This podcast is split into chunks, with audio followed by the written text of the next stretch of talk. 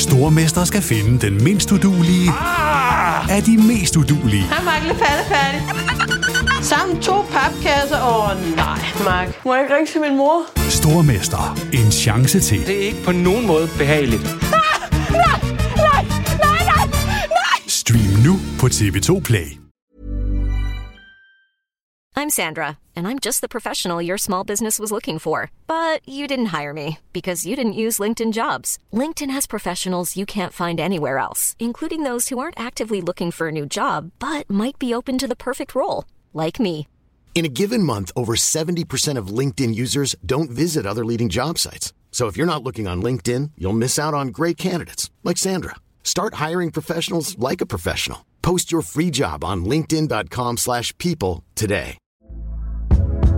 Hey there, it's Michelle Norris. I'm host of a podcast called Your Mama's Kitchen. When I travel, I'm usually looking for a way to find a taste of home when I'm not at home. And one of the things I love to do when I am at home is entertain. And Airbnb allows me to do that. When I was in California recently, I rented a house that had a great kitchen. And when we were sitting around the table, we we're all thinking, we're in someone else's house. Someone could be in all of our homes as well. If you have a home, but you're not always at home, you have an Airbnb. Your home might be worth more than you think. Find out how much at airbnb.com/slash host. Du har fundet vej til NBA-podcasten fra TV2 Sport. God fornøjelse.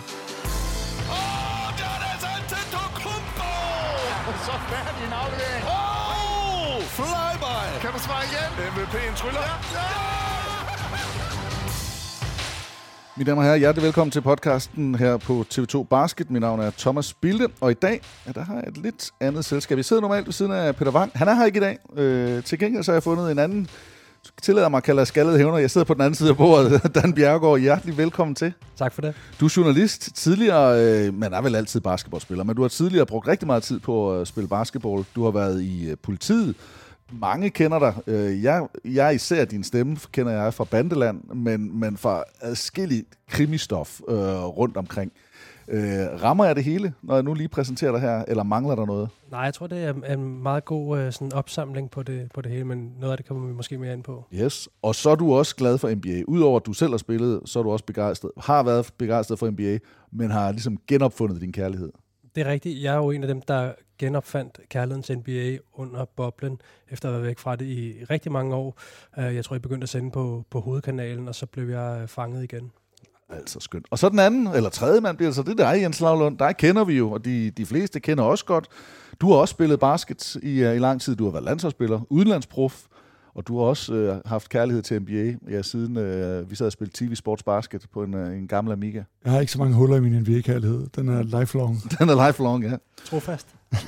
og du, øh, et af vores hold i starten, det var jo New York Knicks, og jeg har et eller andet på fornemmelsen, at vi kommer lidt tilbage om den, fordi det, som den her podcast skal handle om, det er, øh, det er flere ting, men, men vi kigger lidt tilbage på, på den fysiske del. Øh, bandemiljøet, det var egentlig det, jeg synes, der var spændende med dig, Dan. Altså nogle, nogle af dine erfaringer, øh, nogle af de trends, du har set.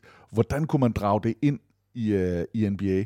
Og øh, der er jo nogen, og det vil jeg allerede nu gerne give et kæmpe shout-out til, øh, til dem, der eventuelt, eller nu tror jeg ikke, de hører det, dem, der har lavet det, men hvis der er nogen andre, der hører det, øh, eller ikke har hørt det, så Crime in Sports er et virkelig sjovt podcastformat at gå ind og lytte. Det bliver lidt langt nogle gange, det bliver lidt øh, snørklet, men der er virkelig nogle vilde, vilde historier. Og det var en af det, jeg synes, der kunne være sjovt, uden at skulle kopiere noget, men at kunne snakke om nogle af de øh, spillere og nogle af de øh, ting, der er sket i NBA's historie, det synes jeg kunne være fedt. Så, så det var lidt håbet for, øh, for den her podcast, og vi har lavet et par nedslagspunkter, øh, og jeg tror, vi skal komme, øh, komme rimelig godt rundt øh, i det. Men den største bandeting, Jens, for dig, NBA-mæssigt, uden at vi skal gå alt for dybt, hvad vil det være, hvis du sådan tænker tilbage? Er der noget, der har været, der har været tydeligere, noget, der har været større end andet? Nej, men jeg ved ikke, om hvis man skal tage øh, et, et sådan specifikt incident, jeg ved, vi kommer ind på nogen, men jeg tror, øh, noget, noget for mig, der, der var skilsættende, det var jo, da, da man bad Adam Iversen om at tage, tage ærmer på, tage mm. shootingslids på, fordi hans tatoveringer var, var, var hvad skal man sige, bandeprovokerende, fremprovokerende, eller man ikke kunne styre det. Der var en lang periode midt i, midt i nullerne, sidst i 90'erne, midt i nullerne, hvor, hvor spillere blev bedt om at dække, dække sig til, fordi, fordi de havde banderelateret indhold på deres, øh, på deres tatoveringer. Ved man, hvad det var, Iversen præcis havde? Nej, og man ved, det ved jeg faktisk ikke helt, og jeg ved faktisk heller ikke helt præcist, om, om jeg tror ikke, han var banderelateret, men jeg tror, man mente, at man kunne afkode noget af det, han havde stående, som værende der var, der var i hvert fald en dødning af hovedet. Dødning af hovedet med en, en, en, en kniv igennem, og jeg tror også, der var noget andet til. Så det var også noget, som de bare ikke mente hørte til i, øh, i den gængse øh, sportsdækning. Men hele Iversen-historien, det har vi jo så ikke aftalt, at vi skulle snakke om, men, men han, hele det der West Hampton, øh, eller hvor han kommer fra, er jo en, en vanvittig fed. Øh, ja. No Crossover hedder dokumentaren, hvis man skal gå ind og, og finde på. Øh, jeg ja, på en eller anden streaming service, hvor, hvor det ligger. Jeg ved faktisk ikke, hvor den ligger lige nu. Øh, men der ligger to med, med Iverson, og, og historien med ham er jo, at han voksede op i noget, i noget slum, og øh, han var en fandens god atlet. Amerikansk fodbold og basketball. Kæmpe stjerne. Og viser sig jo så, at han ender i sådan et, et bowling-incident, hvor der bliver kastet med stole og slåskampe, nogen, hvor han bare er der. Men han ender med at ryge spjældet siger teorien, jeg skal ikke sige, hvad der er rigtigt eller forkert, men siger teorien, fordi at dommerne var boosters fra den anden high school, øh, hvor han sidder, ikke? og det var sådan noget, det var lidt mere hvidt, og, og det der, det var meget mørkt, øh, og, og ghettoen, og han ender jo simpelthen, altså han er det største navn der, ender med at komme i spillet, og kommer ud, og bliver stadigvæk et stort navn, og bliver så samlet op af Georgetown, men har levet på kanten, og har været vel et eller andet sted, måske, jeg ved ikke, om han er prime-historie, men det største navn af dem, der kommer ud af noget øh, virkelig slum. Jeg vil ikke sige bande, for det, er faktisk, det tror jeg faktisk ikke, men, men han var i en gruppe, øh, hvor der var noget bande, hvor han så kom til at være et medhæng på, og blev, øh, blev knaldet på det. Og det jeg så godt kunne tænke mig at spørge dig om, Dan, i hvert fald til at starte med. Øhm, altså, du har, du har været politibetjent, du har arbejdet med, med rocker og, og bandemiljø. Øhm, hvis man skulle sige noget generelt, hvordan fungerer sådan et bandemiljø? Måske med, hvis vi skal starte, i stedet for at sige medlemmer, men hangarounds. Fordi der må være en masse, der synes, at det er nogle, nogle fandens fede folk. Øh, der måske nogle gange bliver man fanget lidt for, for voldsomt i, og så det, kan det være svært at komme ud. Hvordan har du oplevet, jeg ved ikke, om man kan drage paralleller til resten af verden, i, for, i hvert fald forhold til dine oplevelser i Danmark? Jeg tror, at de der oplevelser, de er meget universelle. Det er det samme, der gør sig gældende på Indre Nørrebro, som hvis du er i i Harlem eller andre steder i USA. Og det er jo det der med, at folk de er vokset op i et kvarter, og øh, der er nogen, der vælger en, en kriminel vej. Hvis du er en del af det kvarter, så er det svært at slippe ud af. Det er svært ikke at blive en del af, fordi man er, man er født og opvokset sammen. Når vi, når vi kigger på det miljø, så er der også mange, hvor der er familierelationer. Det vil sige, det kan være helt lavpraktisk kan det være svært at lægge afstand til de her mennesker, fordi du er øh, går måske i skole med dem, du går til familiefødselsdag med dem. Men, men så også det med, at øh, særligt hvis vi ser på de her områder, hvor der for eksempel er bandekonflikter, hvis du er fra et område, så vil det rivaliserende område, de vil bare se dig som en del af den her gruppe, uanset om du er det eller ej. Så, så nogle gange sådan for ren beskyttelse vil folk også søge en, en kontakt i det her miljø, fordi man skal have noget rygdækning. Så, så, så når at nogen siger, at de kommer fra slummet, og de kommer fra bandemiljøer, og de, øh, de hænger ud på en eller anden måde, så kan Jens Lavlund fra Frydenlund øh, og, og, og Thomas Bilde fra Aarhus Midtby så sidder og siger, Nå jo, og det er jo charmerende at høre, at der er nogen, der kæmper ud af det. Hvad tænker du om det, når du nu har set, tænker du, jeg ved ikke, om jeg vil sige, tænker du højere om, altså tænker du mere over den bedrift, at man har brudt med den, når du ved, hvad et bandemiljø kan, eller er det også sådan lidt bare den der fortælling, øh, som det nogle gange bliver? Det, det er ekstremt svært at slippe sådan et miljø, og det er det af, af flere grunde. For det første, helt den mentale ting, hvis du har været vant til at være en del af det og gå i det hver dag.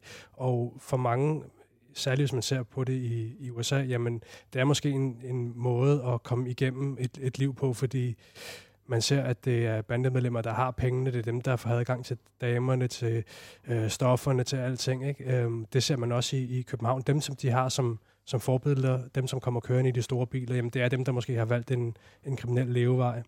Og når man så endelig får brudt med det miljø, så kan der også være hele det her, øh, den her problemstilling med, vil miljøet lade dig være? Fordi en ting er, at du selv siger, jamen jeg vil godt videre, jeg har måske muligheden for at øh, for eksempel få en, en sportskontrakt og, mm. og komme væk så er du lige pludselig interessant for dem, fordi det kan godt være, at øh, du selv gerne vil væk, men nu har du mange penge, øh, du har en status, som, som de også kan nyde godt af. det er måske dig, der kan åbne dørene til at komme ind i, jetset-miljøet, til at få adgang til en masse ting, som man ikke har. Eller helt lavpraktisk, jamen der er jo også nogen, der så, når du forlader det her miljø, jamen så koster det penge, så skal du betale. Øhm, og man vil gerne være på, på god fod med de her folk stadigvæk.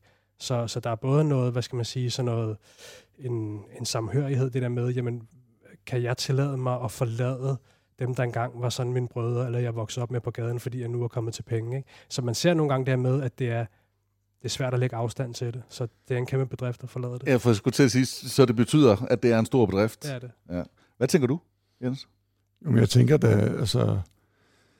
Jeg har også spillet i USA selv to år i, i, i den sydlige del af Colorado, hvor der var, var mange hispanics, som også var banderelateret, og jeg gik selv på en skoledag i starten af 90'erne, hvor man ikke måtte have hovedbeklædning på, fordi det var banderelateret, man måtte ikke have tørklæder hængende, man måtte ikke, man måtte ikke mange ting, og der er der, der er der flere af dem, som jeg har både spillet med, og som ikke, ikke som jeg har kontakt med mere, som jeg hører om igennem min kontakter stadigvæk, det der med, at de har arbejdet sig ud af det her, af det her miljø, eller de sidder fast i det der miljø. Mm. Du ved, de er aldrig kommet ud af Pueblo, Colorado, hvor... Det, det, det er mere bare det der med, hvis man ikke har været der, og vokset op i Aarhus. Jeg har også boet i USA øh, et år, ja. øh, og var også et forholdsvis hårdt sted, men ikke, ikke hårdt hårdt, øh, men, men tæt på en storby. Øh, så, så man har set det, men, men, men jeg har jo fået, altså de der historier, man får tudet ørerne fulde af, om at de har brudt der, så ah, kom nu, altså nu er, det, nu er det en eller anden ny journalist, der, der fortæller den nye historie, eller nogen, der prøver at skabe noget.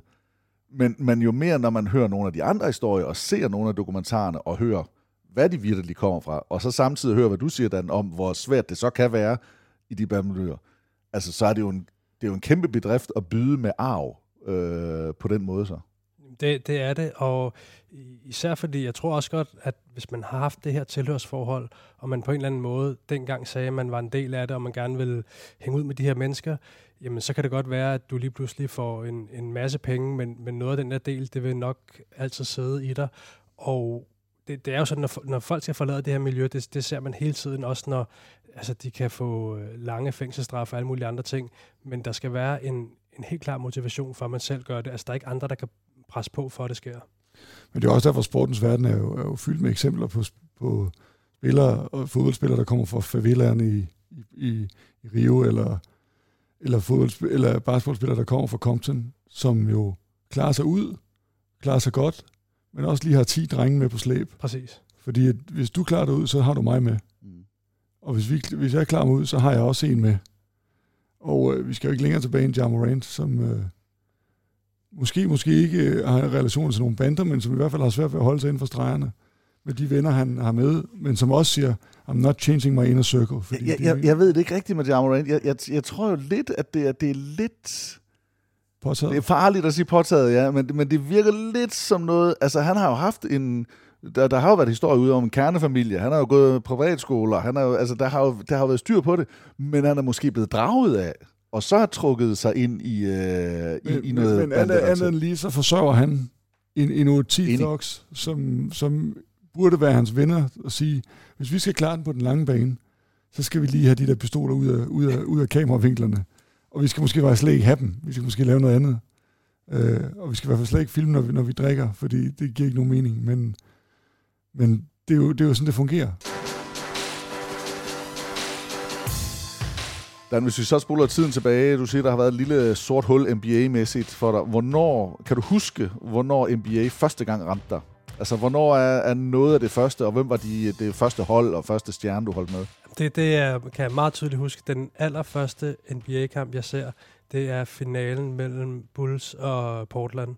Det ja. var være i, uh, i 92. Det var på DR. Klassiker. Øh, jeg, jeg, jeg tror faktisk ikke engang, det var på DR. Var det ikke sådan noget? Altså, det skulle man have dernede. Jeg tror, jeg tror, jeg tror nemlig, det blev sendt. Der var simpelthen sådan en serie der, der blev sendt om, okay. øh, om natten. Jeg er ret sikker på, at Phoenix og Portland-serierne, det, det, er, øh, det, det var i hvert fald den, ja. og øh, sådan en ting, som jeg husker tilbage på, lidt ligesom det her med, at alle har jo et, øh, et, et Tyson-øjeblik, de kan huske, de stod op om natten ja. for at se Tyson bokse, ikke?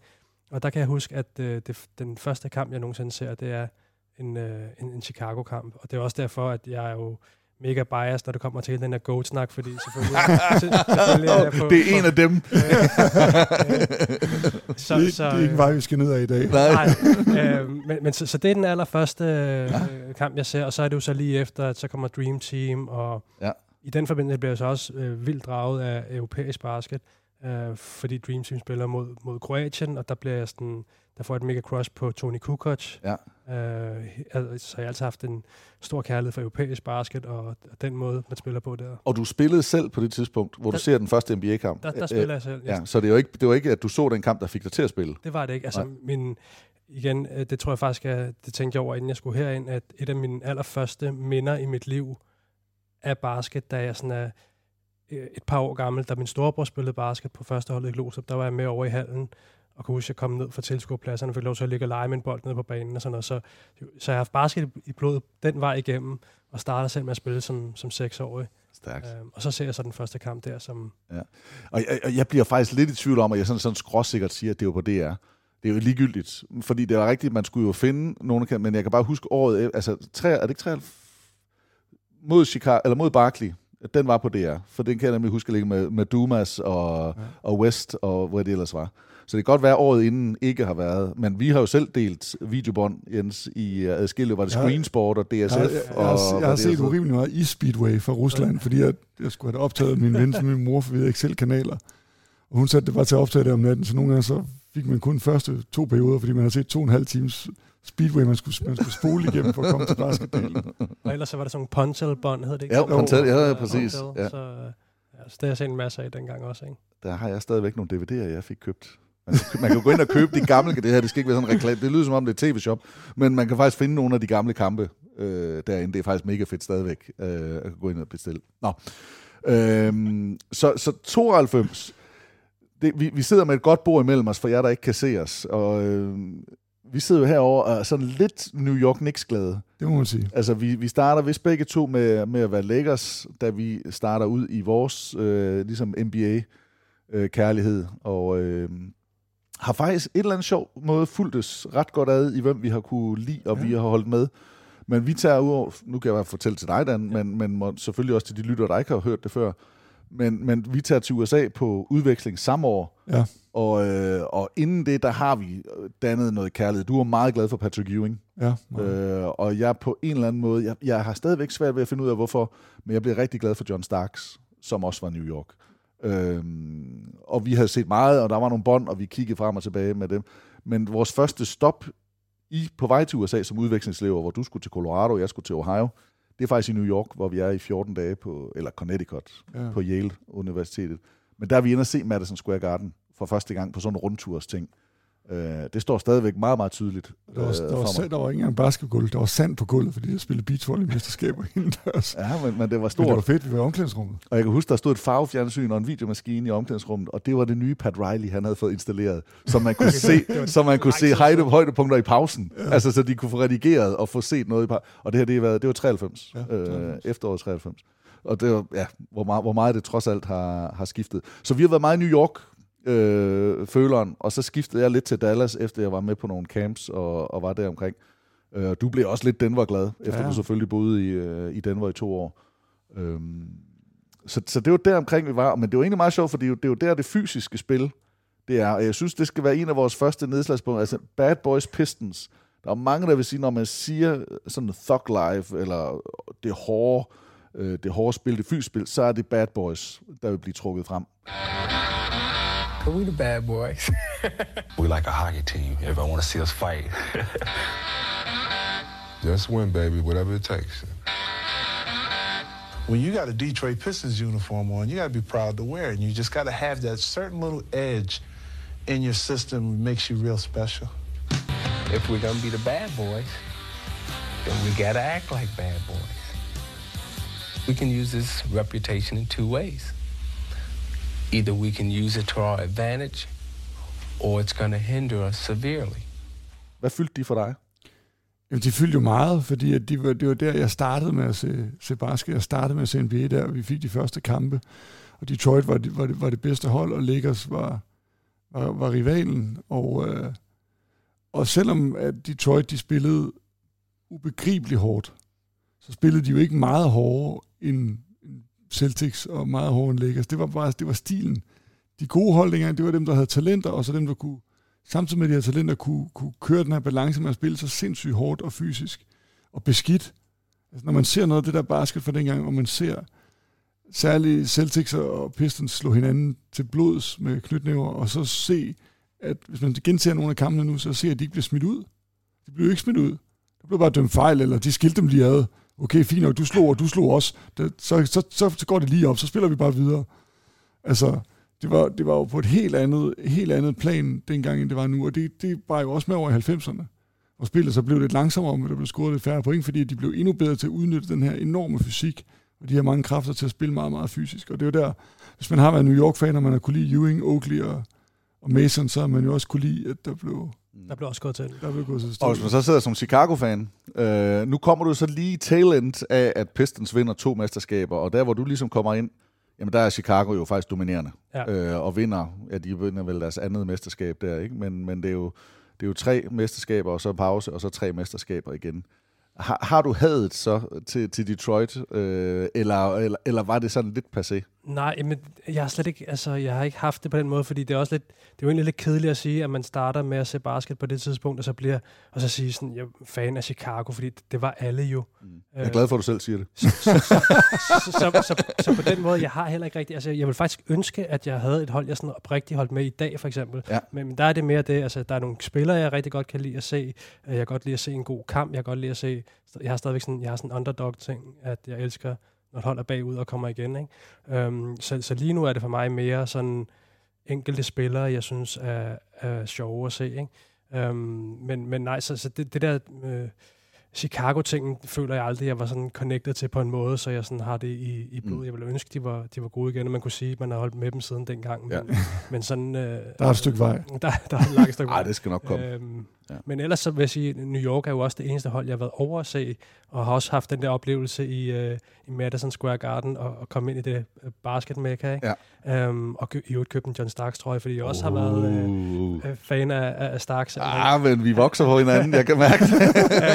øh, så, så, så, så New York vil, altså, og de er jo for en gang skyld gode igen, Ja, så, så ja, det kan være, jeg skal ja. kigge lidt den Det, måske. det kunne godt være et hold, der... Eller det er i hvert fald et spændende, sjovt hold, og stadigvæk, fordi det har lidt... Det har nogle gamle dyder Ja, ja. nu, øh, samtidig Nej, med... og at, Madison Square Garden, hvis man lige skal runde af, har jo, har jo tilskuerne der har jo en kærlighed for, for, for, the, for ah, de arbejdsomme spillere. Mm. Dem, som også gerne vil spille med fysikken, dem, som gerne vil skubbe lidt, dem, som gerne vil, som ikke nødvendigvis er de mest elegante, men bare gerne vil, vil, vil, vil, vil gøre noget fysisk og gøre noget for, for, for, for folket. Arbejdsmanden. Hvis vi nu spoler tiden tilbage, Chicago, da Michael Jordan han kom ind i uh, Chicago, der, han, har jo, han har været on the record, jeg tror at også, han siger det i, uh, i hans Last Dance uh, dokumentar, men altså, det var jo en, uh, en coke-liga. Altså, der, de var jo på stoffer, øh, jeg vil sige nærmest hele banden. Altså, der var, der var så mange stoffer øh, rundt omkring, ikke bare i, i NBA, men i USA. Øh, men der var ikke sociale medier. Øh, og der kan godt være nogle ting, som er journalisterne vidste, men der ikke blev fortalt. Og så kan der godt være, at nogle gange, jamen så gik det over, øh, og så kom den ene historie. Men, men forestil dig, hvis det havde været i dag med sociale medier, hvordan det havde, øh, det havde været. Hvad tænker du, sociale medier har gjort for, for bandemiljø og for, altså jeg vil ikke sige sporten, men, men for, for den her dark side af, af samfundet? Fordi øh, nu, nu du jo selv har været med til, at, jeg vil ikke sige at puste til ilden, men at fortælle om det og gøre folk klogere på det via podcast. Og det er jo også noget, som, som internettet et eller andet sted har, har tilladt, at man, kan, at man kan gøre. Men jeg kunne bare forestille mig, at de sociale medier, både i deres kontaktflader, men også at vise sig frem fra en større flade. Og det er, det er en kæmpe del af det, og det er jo sådan et, et selvstændigt nedslagspunkt i hele bandemiljøet, da sociale medier begynder at blive en ting, hvor man skal vise sig frem. Uh, altså, uh, man, en ting kan være det her med, at man, man helt sådan lavpraktisk udfordrer den anden uh, gruppering, man håner hinanden. At Det har der jo i Danmark været eksempler på, hvis man slår nogen ihjel, så på en eller anden måde tager man æren for det på sociale medier, men også det her med at vise, hvor mange penge man har, øhm, hele sammenblandingen med, med rapmusik, også i Danmark. Altså, Sasudara startede jo med at have en, en, en rapper, der var en del af klubben, og altså, på den måde smeltede alle de her ting sammen. Mm-hmm. Og, og der tror jeg, og vi har jo også set eksempler på, sådan, når der så kommer øhm, for eksempel sportsstjerner, som måske berører det her miljø, jamen øh, alle kender jo øh, den tidligere fodboldspiller Nicky Bille, som jo også lige pludselig tonede frem på sociale medier med kendte bandemedlemmer øh, og begyndte at, at færdige i de her kredse. Og der er jo nok bare noget med et, øh, der er sådan et spændingsfelt med nogle, øh, som tiltrækker typer fra begge lejre, og øh, det har måske altid været der, men når så sociale medier bliver en ting, så begynder omverdenen at lægge mærke til det. Ikke? Og det er også lidt som, det vi talte om Jam Moran før, at øh, de der ting har måske altid været der, men lige pludselig, så sidder der øh, nogle homeboys og filmer, mens man har en pistol fremme eller et eller andet, og så er det helvede bryder sig. Ja, og hvis vi holder os bare væk fra pistolen, så bare pengene. Altså ja. det der med, at, hvorfor at skulle kunne gå ud og lægge 40.000 dollars, eller hvad de nu smider ud over gulvet på en, en stripklub. Altså bare det der med at lægge billederne op, ja. hvor man ser, at, at penge, altså der, fordi der er jo en eller anden form for, se hvad jeg kan gøre, øh, som jeg måske ikke helt forstår, hvorfor, men man, man forstår jo godt, nogen kan blive tiltrukket øh, af det, altså ja, og, at komme ind i den. Og i gamle dage var det nok at gøre det. Nu er det ikke gjort, hvis ikke det er filmet. Ja, ja, ja historien. det er ikke sket, hvis det ikke er på... historien, fortællingen, ja. Men det var en, en liga, som var, øh, som var svær, og i og med, at den heller ikke var helt så professionel, som, øh, som den er i dag, det var jo stadigvæk på det tidspunkt, hvor vi begynder at kigge det, der er det jo det ypperste. Altså, vi har jo NBA helt deroppe, men vi aner jo ikke, at de er kukket op fuldstændig. Vi aner jo ikke, at de render rundt og, og, og knaller til højre og venstre. Uh, vi aner jo ikke alt det der andet, der går rundt om. Det er jo først noget, der er kommet til uh, ja. senere. Men faktuelt er det jo, at der er rigtig mange af dem, der har haft problemer med, med stoffer, med alkohol. Uh, en af dem, som jeg, jeg synes, der kunne være interessant at starte med også, altså Mookie Blaylock. Drafted in the first round out of Oklahoma, spent 13 years in the NBA. But all that is a distant memory, as Mookie Blaylock will spend the next several years of his life behind bars. Kan I huske ham? Ja. Kan du også... Ja. Øh, altså, der er jo nogen, der nævner, at det navn er et af de fedeste NBA-navne, øh, for det første. Altså, det er sådan med inde i, uh, i snakken om nogle af de fede. Kender I... Uh, der, er, der er et rockband, der engang har heddet Mookie Blaylock. Ja. Ved I hvem? Ja, det er Pearl Jam. Pearl Jam. Og, det, var jeg, altså, det var jeg faktisk meget overrasket over, for jeg har egentlig haft Pearl Jam rimelig højt op. Så fik de ikke lov til at hedde det. Og så som tribute til Mookie Blaylock, fordi de ikke fik lov til at hedde det, så kaldte de deres første plade for 10. Alene fordi han bar nummer 10. Der er ja. intet med antallet af sange eller noget som helst at gøre. Det er kun ja. fordi, de gerne vil opkalde efter Mookie Blaylock. 10, ikke? Jo, 10. Ja, ikke 10. Eller? Ja, han spillede jo 10. 10. ja. ja. Men, men, men Blaylock havde store problemer med alkoholen. Øh, og, og jeg synes egentlig, bare for at have sådan, jeg vil ikke, åndfærd sin blød start, fordi det ender med, med mor, men, men, nej, men, nej, men altså, man må, vi må sige det som det er, det her det er jo en, og jeg synes også, det er okay at, at, at smile af nogle af historierne, øh, men det er jo trods alt tragisk i, for, for mange familier, øh, og det beklager jeg, øh, hvis der er nogen, der bliver, bliver rørt af, men vi prøver at holde det i en, en tone, hvor vi kan prøve at analysere og sætte det lidt i perspektiv, men men han bliver simpelthen ramt af, øh, af alkoholen, og bliver ved, og bliver ved, og bliver ved med at drikke, og kommer så langt ud, øh, at han nærmest ikke kan komme tilbage, og ender faktisk med at skrive under, og han kører, han bliver taget i, øh, øh altså driving under influence, DUIs, øh, adskillige gange, og skriver til sidst under på ved lægen, at han ikke må køre bil, når han drikker. Øh, og det er jo simpelthen sådan en, en erkendelse af, at han, han drikker, han er godt klar over det, han er i behandling, men gør det alligevel, og ender så med også at, at køre en ihjel.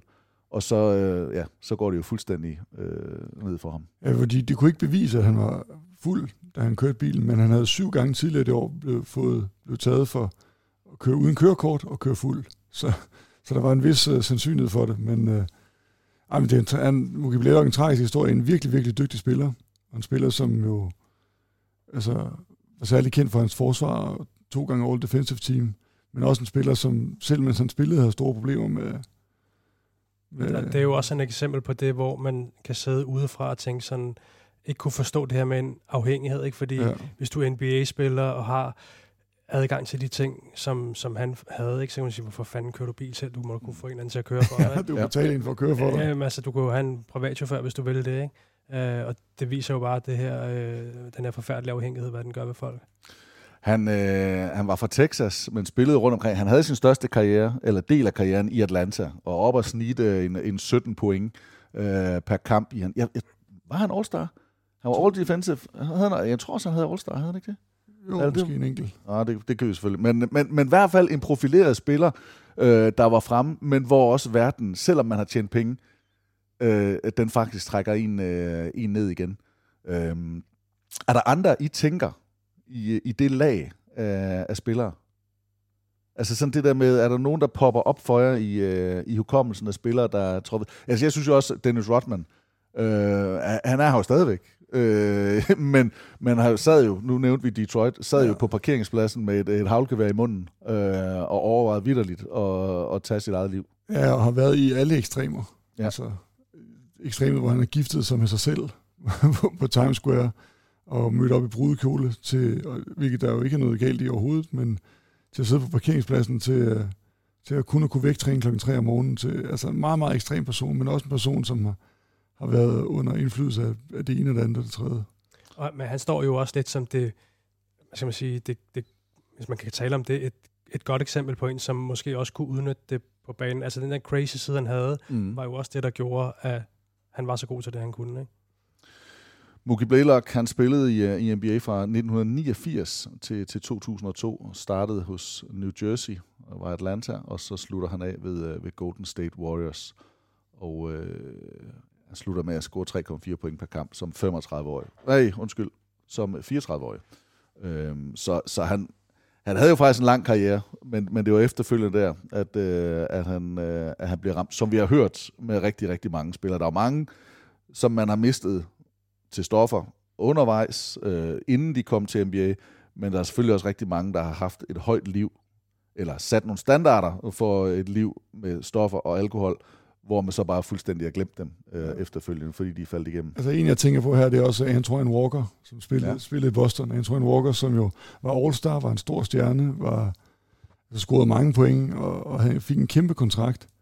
Han blev, han blev jo taget øh, år, nogle år efter, han kom ud af NBA, der blev han jo taget øh, for tyveri på et hotel i Las Vegas, hvor han stjal basketball memorabilia. Altså folk, som andre havde, uh, basketkort, som folk havde skrevet under på. Hvor jeg bare tænkte, din tosser, du kan bare selv gå ned og skrive ja, ja, ja, kort og sælge dem. Ja, ja. Altså, men han var også en spiller, der, der fik 80 millioner dollars på hans, på hans største kontrakt, og bare fuldstændig forsumpet, til han måtte, uh, til han måtte begå røveri. Altså, og det var på få år. 2002, Mookie Blaylock slutter to år senere, den, øh, den 19. i 11. 2004. En, øh, en skældsættende dag i NBA's historie. Now Artest has jumped over the scorer's table and is trying to get down to the bench. Artest is in the stands. Oh, this is awful. Fans are getting involved. Steven Jackson's in the fans. Rasheed Wallace going into the stands. The security trying to somehow restore order. Fans and players are going at it, and the players trying to help each other out. Det er Malice at the Palace, jeg, jeg hentyder til. En, øh, en kamp mellem Detroit og, og Indiana, og der går rigtig meget historie tilbage mellem de to hold, og der havde været noget møde inden, øh, og der var, der var forholdsvis ondt blod. Øh, men hvad husker I om, øh, om det opgør? Øh, der blev udfoldet i, uh, i Detroit. Kan I huske overhovedet, hvem der vandt, og hvordan det hele var? Øh, og hvad, ja. hvad de her to hold var for en størrelse på det tidspunkt? Så jeg husker jo allermest, Detroit var mestrene. Og i den her kamp, der fører Detroit, og der er 45 sekunder tilbage. Mm-hmm. Og det er ligesom out of reach. Så du husker det ret godt? ja, ja men, det, men, men, men det, det, det er ligesom, det, det husker jeg. Og jeg husker, jeg husker det er ligesom at run a, run a test unleashed. Altså det er hans... Øh, det er hans coming out party, det her, for hvor crazy han, han jo blev, og hvor crazy han var. Men øh, altså, han laver en kæmpe fejl på Ben Wallace, og der sker en masse ting, og de bliver skilt ad. Og så sker der jo det, at, øh, at en fan, der artist, han faktisk øh, sidder ved, ved dommerbordet. Han ligger sig på dommerbordet. Han ligger sig på dommerbordet og venter på, at han ligesom skal, skal også høres, eller, eller der skal ske noget. Ikke? Så er der en fan, der smider en kop og rammer ham, og så går han fuldstændig i baglås. Ja. Og stormer ind i tilskuerne, og så, altså, så, går, så går det jo ned. Altså.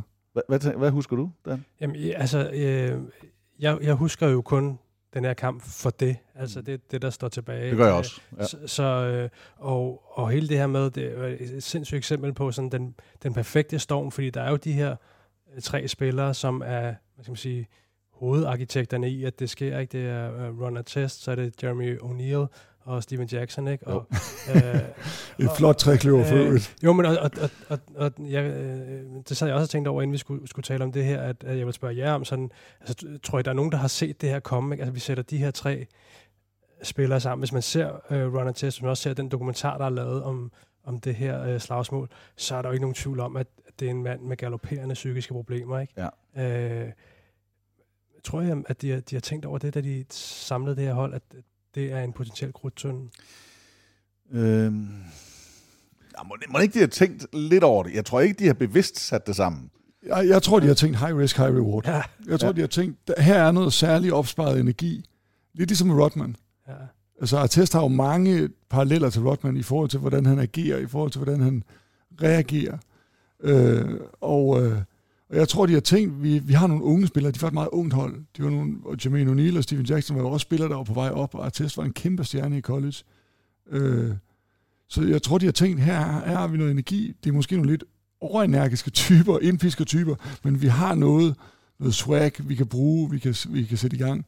Og så tror jeg måske, de har tænkt, der er også risikoen for det antænder, men der er ikke nogen, der har forudset, at det ville, tror jeg. Jamen det, er- og det er jo også den perfekte storm med, at øh, der bliver kastet det her ølgrus. Og hvad med sådan noget, at øh, Reggie Miller var skadet? T- Altså, tænker I, det har betydet noget, at han ikke er på banen? Til, Nej, der er ikke. Altså, jeg kan bare huske, at Jermaine O'Neal kom ind i high school. Altså, jeg var rigtig, rigtig profileret, og, og, og tager jo nogle år om at komme ind, men det er, det er midt-90'erne, at han kommer ind. Så det, han er jo trods alt nogle år på banen der. Jeg tror, Steven Jackson har været sådan generelt kendt for også at være et hothead, men også at være en, der kunne være under kontrol. Så jeg tror Men- egentlig måske godt, at han kunne have været en del af at skulle være Men- skør nok til at teste, Men- men, samtidig også kunne kontrollere Men det, ham. man kan se med både Artest og Steven Jackson efterfølgende, er jo, at de er blevet hentet til hold for at være de der indpiskertyper, for at være de der tough guys. Altså, Steven Jackson var jo i, i, øh, i San Antonio, hvor han spillede en meget, meget vigtig rolle. Og Artest var jo i Lakers, hvor de, altså, du kan sige meget om, om, om, at han var langt fra den vigtigste spiller, men de havde ikke vundet uden ham. Mm. Altså, han var jo the dirty, the dirty guy. Ikke? Og det var ham, der tog... Panda friend. ja, Panda friend og Happy Panda, hvad han Ja, nu hedder. ja. Men det var jo ham, der tog, altså ikke skraldet, men, men gjorde, tog all the dirty work, ikke? Og, øh, og den type skal du også nogle gange have, når du skal vinde. Men, men, men der har været masser af slåskampe, og nu nævnte vi Detroit og Bad Boys, og øh, altså Bill Lambi, der har været overfald, øh, altså fysisk overfald, som, som du som politimand jo nærmest kunne, have, kunne være ude og skulle have stoppet, øh, fordi det, det var voldsomme sager, men hvor der bare blev spillet videre. Det her, det blev så anderledes og så skilsættende, fordi at det gik ind i fansene. Øh, Ja, ja. Eller at spillerne. En ting er, at der kom noget fra fansene, men spillerne faktisk går op. De går op på tredje række Det- det- og, og begynder at Ja, slås. det er jo det, de reagerer på det, fordi man kan sige, okay, der bliver kastet et, et krus øl, hvis vi ser på fodbold for eksempel. Ja. Ja. Altså, så- Ja. Det er sgu meget normalt, ikke? Uh, men, men det er jo, da Ron Test, han løber op, sådan, det er jo mange rækker, han løber op og, og slår en fan, ikke? Ja. Uh, og så er det jo, det, det eksploderer. og Jeg, jeg uh, kan også huske fra dokumentaren det her med, at det er sådan noget med, at der er jo, der er jo to-tre betjente, der er til stede i den her Ja. hal, og det er sådan noget, det virker til, at det er sådan en fed chance, man får en gang imellem. så kan du lige komme ind, så du skal bare være her, så kan du se en, en, øh, en Detroit-kamp, og så øh, der sker alligevel aldrig noget. Ikke? Ja. Og, og, og der står jo det her et, et par betjente, der arenaen eksploderer. Ja, det er riot-stemning nærmest, Det er ikke? det, og øh, altså, jeg, jeg har selv prøvet det her med at stå på et stadion, hvor der er fodboldfans, der går amok, ikke? og det, det er jo et kæmpe tryk, der kommer. Ikke? Uh, så, så de her betjente, de har været totalt prisgivet. Det kan man jo også høre, når folk begynder, for- folk begynder at ringe til alarmcentralen. Og, Hvordan reagerer man som politibetjent, når man står på et, et stadion, hvor øh, at der er så meget tryk på? Altså, fordi man forestiller sig, at de også har noget adrenalin, øh, der kommer op og kører. Nu ved jeg godt, vi lige drejer ud af, men jeg synes, at det, er, det, det er helt sikkert interessant at høre. Hvordan, hvordan står man i det og bevarer roen, samtidig med, at man har det spænding, som gør, at man skal kunne navigere og reagere i det miljø? Man kan sige, i, i Danmark, eller i hvert fald da, da jeg var i politiet, så var det jo sådan, som, som udgangspunkt, så skal man slet ikke være synlig inde på stadion, fordi det er jo også med, med hooligans, det er jo sådan, det, det provokerer folk. Øh, så derfor så skal man være totalt usynlig, og så er det kun, hvis der sker et eller andet, som er absolut nødvendigt, at man reagerer på, at man sådan øh, griber ind i et eller andet. Mhm. Mm-hmm. Men, men jeg prøvede det en gang med, hvor der øh, skete noget ballade op på en, en tribune og skulle op, og der blev sat ild på nogle sæder, og der var ballade. Og det der med, at man sådan, kan huske, huske, vi kommer op til det, og tænker sådan, det, normalt, når politiet kommer, så folk siger de jo sådan, okay, nu kommer politiet, så de skal lige have lov at arbejde. Ikke? Og der møder vi altså bare den her mur af øh, fodboldtilskuere, der bare på ingen måder vil have, at vi skal op på den tribune der. Ikke? Og der mærker man altså trykket fra sådan rigtig mange mennesker, der bare ved dig det ondt. Ikke? Og så er det jamen, så er det faktisk ligesom lidt de samme scener, øh, man så der øh, i, øh, i, i Detroit, at så begynder det bare at regne med, med kasteskyts og øl og sådan noget, der regner ned over en. Ikke? Og så må man bare sige, okay, det der sæde, der brænder, det må altså passe sig selv. Og så... Ja, for jeg tænker, at selvom at man er beskyttet, og man har loven på sin side, og man har våben i, eller midler til at gøre noget, hvis hele sådan en sektion vælger at gøre imod, altså det er jo svært at stå imod. Altså, så der skal virkelig, virkelig meget politi til. Ja, og, øh, det, og det har man jo også set, det der med, altså der har jo været flere eksempler på de her scener med øh, betjente, der begynder at arbejde inde på et stadion, og øh, altså må bruge stav og alle mulige ja. andre ting. Og det ser jo bare sjældent kønt ud, så, så det er jo kun i det øjeblik, at det er for at øh, altså, redde menneskeliv nærmest, man skal gøre det. Ikke? Fordi det der med at, at tro, du kan gå op og anholde en, øh, en fodboldfan, der står op på 12. række med altså om, omgivet af alle sine venner, det, det kan du glemme. Jeg så engang en kamp i, i Zadar i Kroatien, hvor vi var nede og se, øh, og, og der er, jeg tør ikke sige, hvor mange, det, det var en halv til en 5-6.000 mennesker, fuldstændig på. Man kunne, ikke, man kunne ikke gå op ad trapperne, der sad mennesker overalt. Men vi er nede på gulvet, og der står der jeg, jeg, jeg, jeg, synes, jeg synes at sådan 2030 maskeret, fuldt maskeret politibetjente, altså i al beskyttelse, men visirer og med, med huer på indenunder, som kun kan se deres øjne. Og så ind på gulvet, altså, og det er jo simpelthen det der med, at de ikke må genkendes, og de må ikke, øh, altså for at de, deres familier kan blive, blive jagtet. Øh, der sker ikke noget i den her kamp, men de er der til at kan, kan rykke ind og til at skille ad. Men inde på i hjørnet af ba- inde på banen, under opvarmningen, der står så den store politibetjent, øh, lidt kraftig, ikke? med hatten øh, sådan lidt tilbage, og står og ryger en smøg, og så tør han tør ned i hjørnet ved træerne, ikke? Altså ligesom at have stået inde i Nørrebrohallen, og så lige ned i hjørnet, og så this is my court. og vi var sådan, okay, hvor, hvor er træneren? This way. Jeg har engang hørt Bakkenberg spillet i, uh, i hvad hedder det, Grækenland mod uh, Aris, Thessaloniki, hvor at, uh, de kom ind, og så kom de ind, og så var der 40 politibetjente med skjolde, og, og, og kampklædt rundt om banen. Så gik de hen og spurgte om, sagde til dem, tak fordi I passer på os. We're not looking out for you. The home team has lost three games in a row. We are here for them. Men det var der ikke i Malas at the Palace, at det var helt korrekt, der var underbemandet på, på sikkerheden, og det var der, det stak af. Der røg kæmpe karantæner afsted. Øh, og, jeg, og jeg tror, at David Stern, som jo var kommissæren på det tidspunkt, jeg tror, han var rigtig ked af det her. Og samtidig var han rigtig glad for det her, fordi at NBA havde i lang tid hen over 90'erne, efter 80'erne, men hen over 90'erne, hvor spillet også var blevet langsomt, fordi det var blevet så fysisk. Man kan godt savne det lidt nogle gange, når man ser spil, hvor der ikke er forsvar, men hvis man ser kampen igen, så er det ikke sikkert, at man savner det helt så meget. Nej. Men de kunne ikke slippe af med den her slåskultur. De kunne ikke slippe af med det meget, meget fysiske spil. Jeg tror også, det her det var Stevie Støns gyldne øjeblik øh, at slå ned på, hvor hårdt kan man, hvor hårdt kan man tillade sig at slå ned på det her, så det, så det ikke sker igen, så vi kan komme af med den her kultur. Og det er ikke fordi, det, det, det, det lukker det ned, men det lukker stadigvæk en æra af NBA ned, og starter en ny æra på, hvordan man skal spille og hvad man tillader. Og det bliver, de bliver jo også sanktioneret meget hårdere af NBA end, end nogensinde. End, end, end af retssystemet. Altså, der er jo... Øh, er det ikke blandt andet Runner Test, der bliver, han bliver faktisk frikendt for det her med at slå en fan, der løber ned på banen, fordi han, det er selvforsvar, den her fan løber ned med en knyttet hånd, øh, og der connecter, øh, hvad hedder det, Runner Test og Jeremy O'Neill ham, ikke? Hvor de siger, okay, det er simpelthen fordi, at, at altså fan, ja. fansene angriber dem, ikke? Um, så, så ja, den store, helt store straf kommer jo fra ligaen. Ja. Det var en periode, hvor uh, Los Angeles Lakers, de vandt jo i 2000, de vandt i 1 og i 2 de første år, der slår de Indiana Pacers, så det er et, et, et hold, der har været med fremme, Indiana, med Rick Smits og Reggie Miller, og det, det er så lidt det, de er på vej til ikke? At, at bygge op igen ja. og, og lave om på. Øh, året efter, der slår de Philadelphia 76ers, det er med Iverson, og så er det uh, New Jersey Nets med Jason Kidd og Kerry, ja, jeg ved ikke, om Kerry Kittles var med, men, øh, men der var i hvert fald... Kenyon Martin. Kenyon Martin er den store. Øh, så er det Spurs, der vinder et mesterskab over Nets, så er det Lakers, der taber til Pistons i 2004, og så er det Spurs, der vinder over Pistons i, uh, i 2005. Det, og det var meget fysik. Uh, Spurs var jo nærmest dem, der spillede pænest af, ja. af dem her. Lakers var bedst. Altså, de dominerede. Det var Shaq i hans absolute prime. Ja. Det var Kobe Øh, der, altså, de var jo urørlige. Men de næste, der kom derefter, og det er jo egentlig det, jeg synes, der er spændende, fordi derefter, der kommer også hele hiphop-kulturen, eller måske endda bandekulturen for alvor ind. Øh, og, ja. og det, der vi kender som øh, walkway i dag, eller det der fotoshoot, når spillerne kommer ind i deres det ene og det andet tøj, og viser sko og viser deres tasker, øh, altså det, det er ligesom der, der begynder det at, at bryde igennem. Men man ser samtidig også et udtryk, som man faktisk ikke øh, vil, vil se. Og det øh, var faktisk også noget af det, som Stern han, øh, han slog ned på. Så det alt det der øh, hoods, øh, ja. hvad, hvad man repræsenterer, og selvfølgelig ingen bandeting, men, men selv bare det, man vil associere sig med, det skulle ud. Og da man så også får Malice at the Palace oveni, øh, så havde man på en eller anden måde fået ryddet lidt op.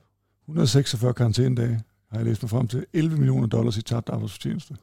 Det er også en... Øh, det, er også det var mange penge dengang. Ja. Det er også mange penge i dag. Men efter NBA-standarder.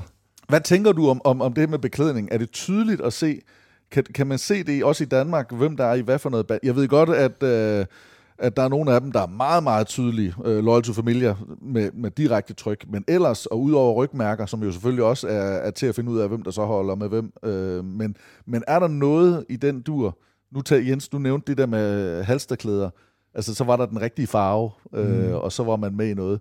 Er det noget, du kan genkende til, Dan? Ja, det, det er svært, fordi der er, jo, altså, der er jo helt klart nogle symboler og nogle ting, som går igen, og som bliver øh, tilknyttet til forskellige grupperinger eller bander. Men meget af det er jo det her helt åbenlyse øh, tøj, hvor der for eksempel står Loyal to Familie til. Men, men en, en sjov historie om det, det er jo det her med, at Loyal to Familie, det er den eneste gruppering i Danmark, der er forbudt ved lov. Og det vil sige, at man må ikke øh, være en del af banden, man må ikke videre man må ikke rende rundt med, de, med det her tøj.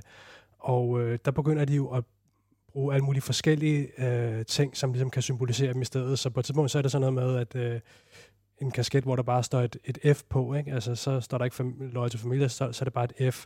Så går politiet efter den, ikke? Så finder de på noget nyt, så er det, så er det sekstal, fordi det, det F er det sjette bogstav i alfabetet, ikke? Og sådan kommer der hele tiden de her små ting, hvor man sådan på en eller anden måde lige kan tweake, mm. at man har et tilhørsforhold. Uh, men, men på den måde, der uh, i, i Danmark er det jo ikke udbredt på en måde, sådan så at man viser et, et, et tilhørsforhold til en, en gruppering, uden man er det, fordi det, det, det kan man slet ikke. Altså, uh, det kan man også komme rigtig galt afsted med, hvis man for eksempel ja. øh, fører sig frem med nogle farver eller nogle symboler, man ikke har retten til at bære. Altså det kan du få øh, virkelig brutalt afstraffet sig for. Ikke? Så, øh, men, men ja, der er, der er tøj, og der er beklædningsgenstande, som man siger, jamen det er noget, der, der hører bandemiljøet til.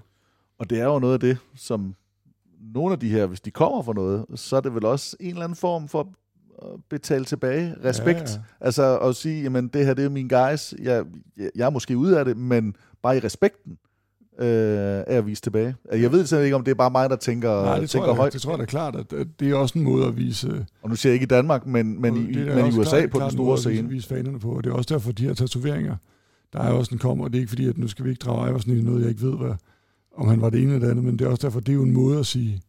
Mm. jeg, har, jeg har tatoveret jeres øh, symboler eller farver på, på min arm. Det, kan, det er der ikke nogen, der kan tage fra mig, og det viser jeg frem på national tv øh, 25 gange om året.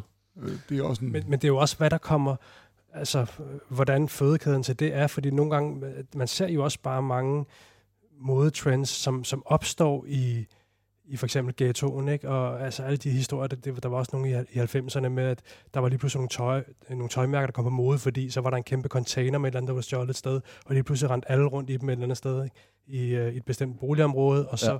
tog man det til sig, og lige pludselig så er det også det, man ser, når man går øh, ind til kampene, fordi at øh, det er moden der, hvor man kommer fra. Ikke? Så på den måde, tingene føder også lidt på hinanden, ikke? Så en, en af de her store Mærsk-containere, den kommer til at sætte en trend ud på Vesterhavet. Nu, nu kommer de til at rende rundt, var det orange sko. Ja, så bliver lige stjålet den. ja, så, Helly, Helly Hansen, jeg ja, så, så, så, så, så, har alle dem. Ja, så er det der. Øhm, jeg kunne egentlig godt tænke mig at spole, øh, spole tiden øh, lidt tilbage igen, og, og så tage os frem, fordi nu rammer vi en spiller, der har... Øh, ja, man har, jeg ved ikke, om han har fået eller ej. Han er stadigvæk i, øh, i NBA, men har noget af en, en opbringning.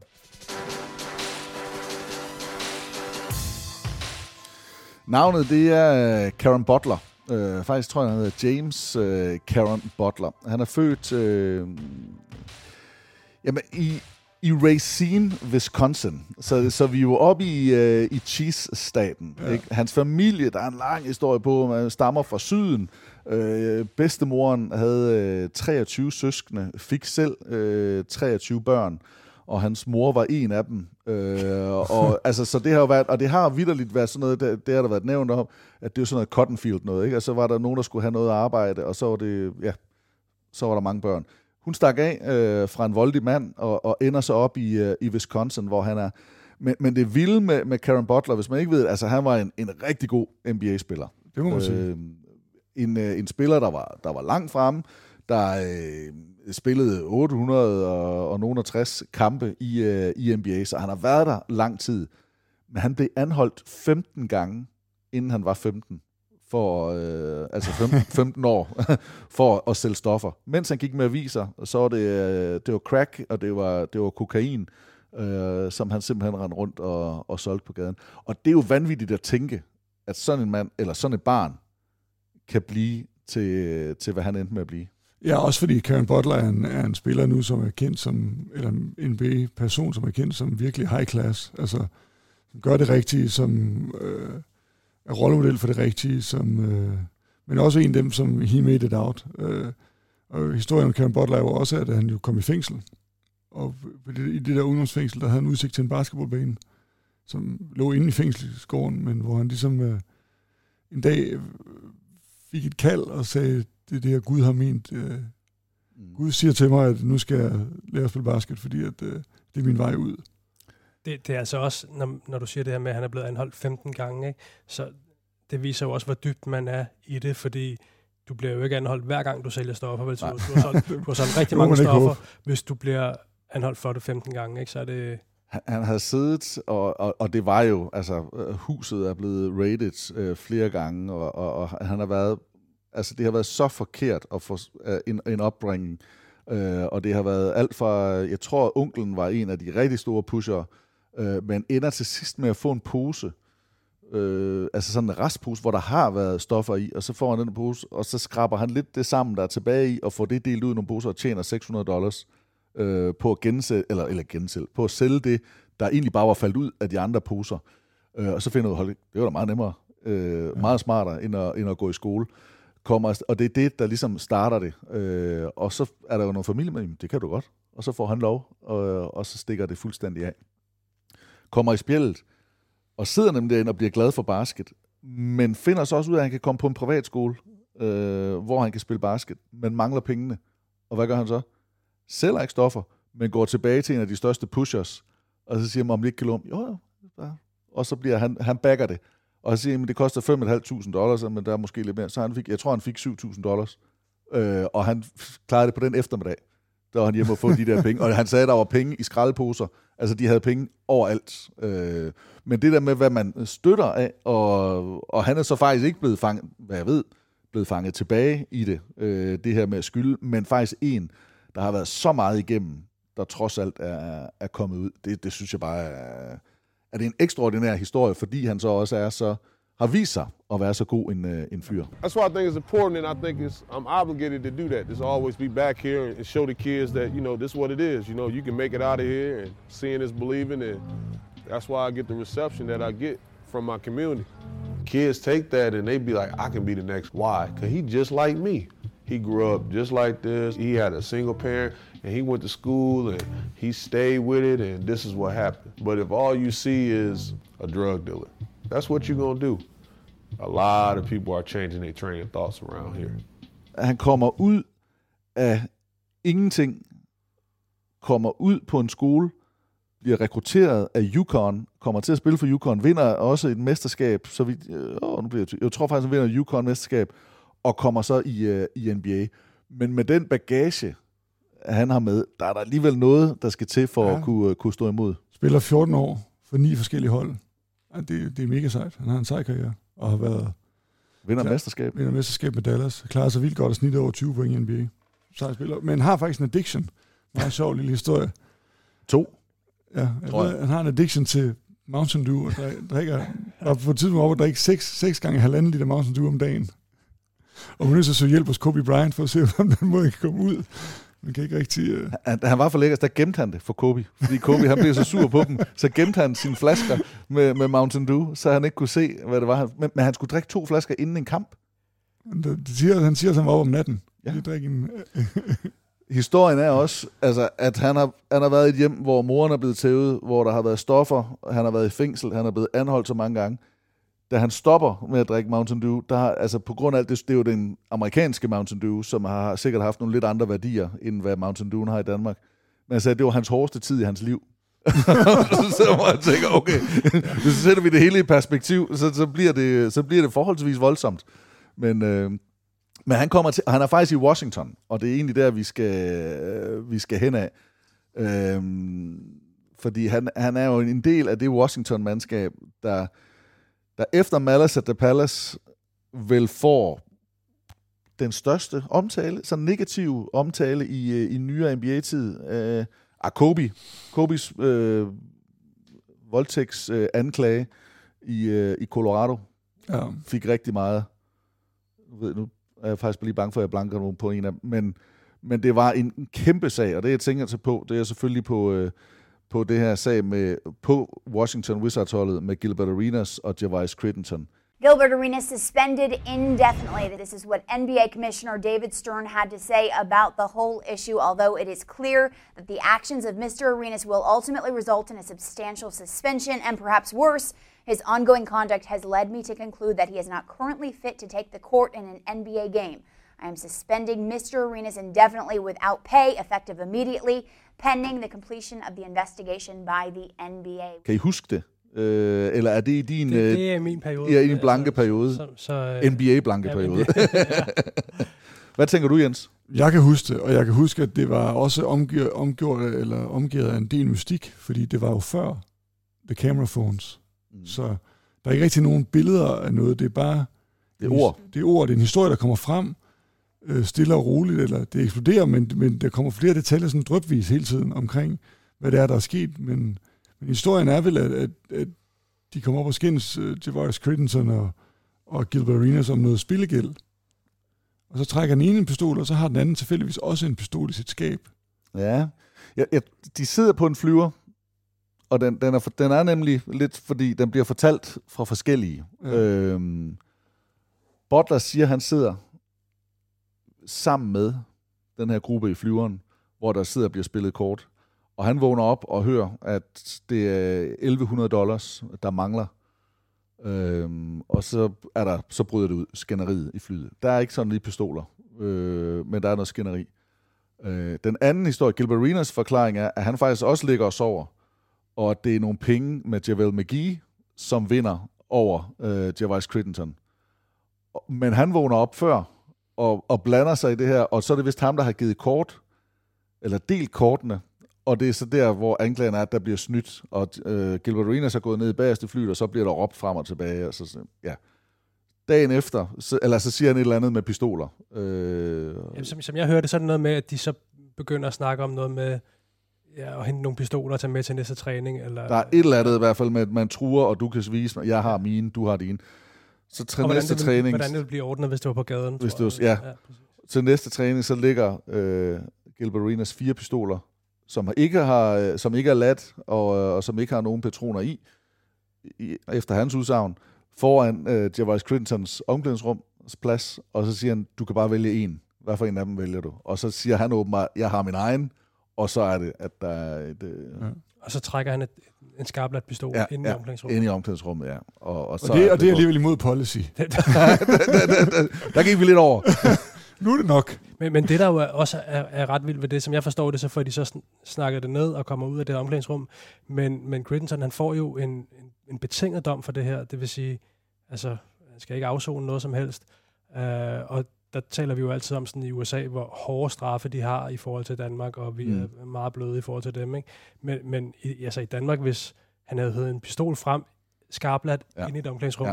Det vil sådan være det, hvor vi er ude i det, der man kalder skærpende omstændigheder. Ikke? Ja. Det vil jo have været sådan noget mellem to og seks års fængsel for, ja. for det. Ikke? Uh, ja, det er faktisk sjovt. Men her, der får han jo bare en, en, en betinget... Uh, men men det, det rammer jo lidt ned i den nye sag med Jamorant, med at, at alt det her pistol noget, faktisk ikke har været ulovligt de steder, præcis. han har været. Præcis. Fordi at ja. i de stater må man godt have et våben. Øh, Men- det er NBA, der siger, at de ikke må... Men Arenas, han fik jo en hårdere straf. Fordi han blev, han, han skulle så en måned i sådan en halfway house, og fik en helt vildt lang, øh, så, så, hvad hedder det, øh, en helt vildt lang, Karantæne. Ja, både karantæne, men også, øh, også øh, probation i, i USA, fordi han havde haft en ulat pistol liggende i sit skab i, i, som, som standard. altså, han havde altid en pistol liggende i sit skab, han blev efterfølgende fortalt. Og det var, det var noget med, og, og den missede jeg før med Butler, men, men i hele den der øh, opvækst, hvor han begyndte at sælge stoffer, så på et tidspunkt i skolen, så er der en, der kommer, øh, eller han, Butler er den eneste, der har låsen til hans skab, men så giver han en af sine venner muligheden for at bruge hans skab, og han gemmer så en masse stoffer i skabet og nogle penge, og det bryder ud, men Butler angiver ham aldrig, siger ikke det ham, han tager straffen.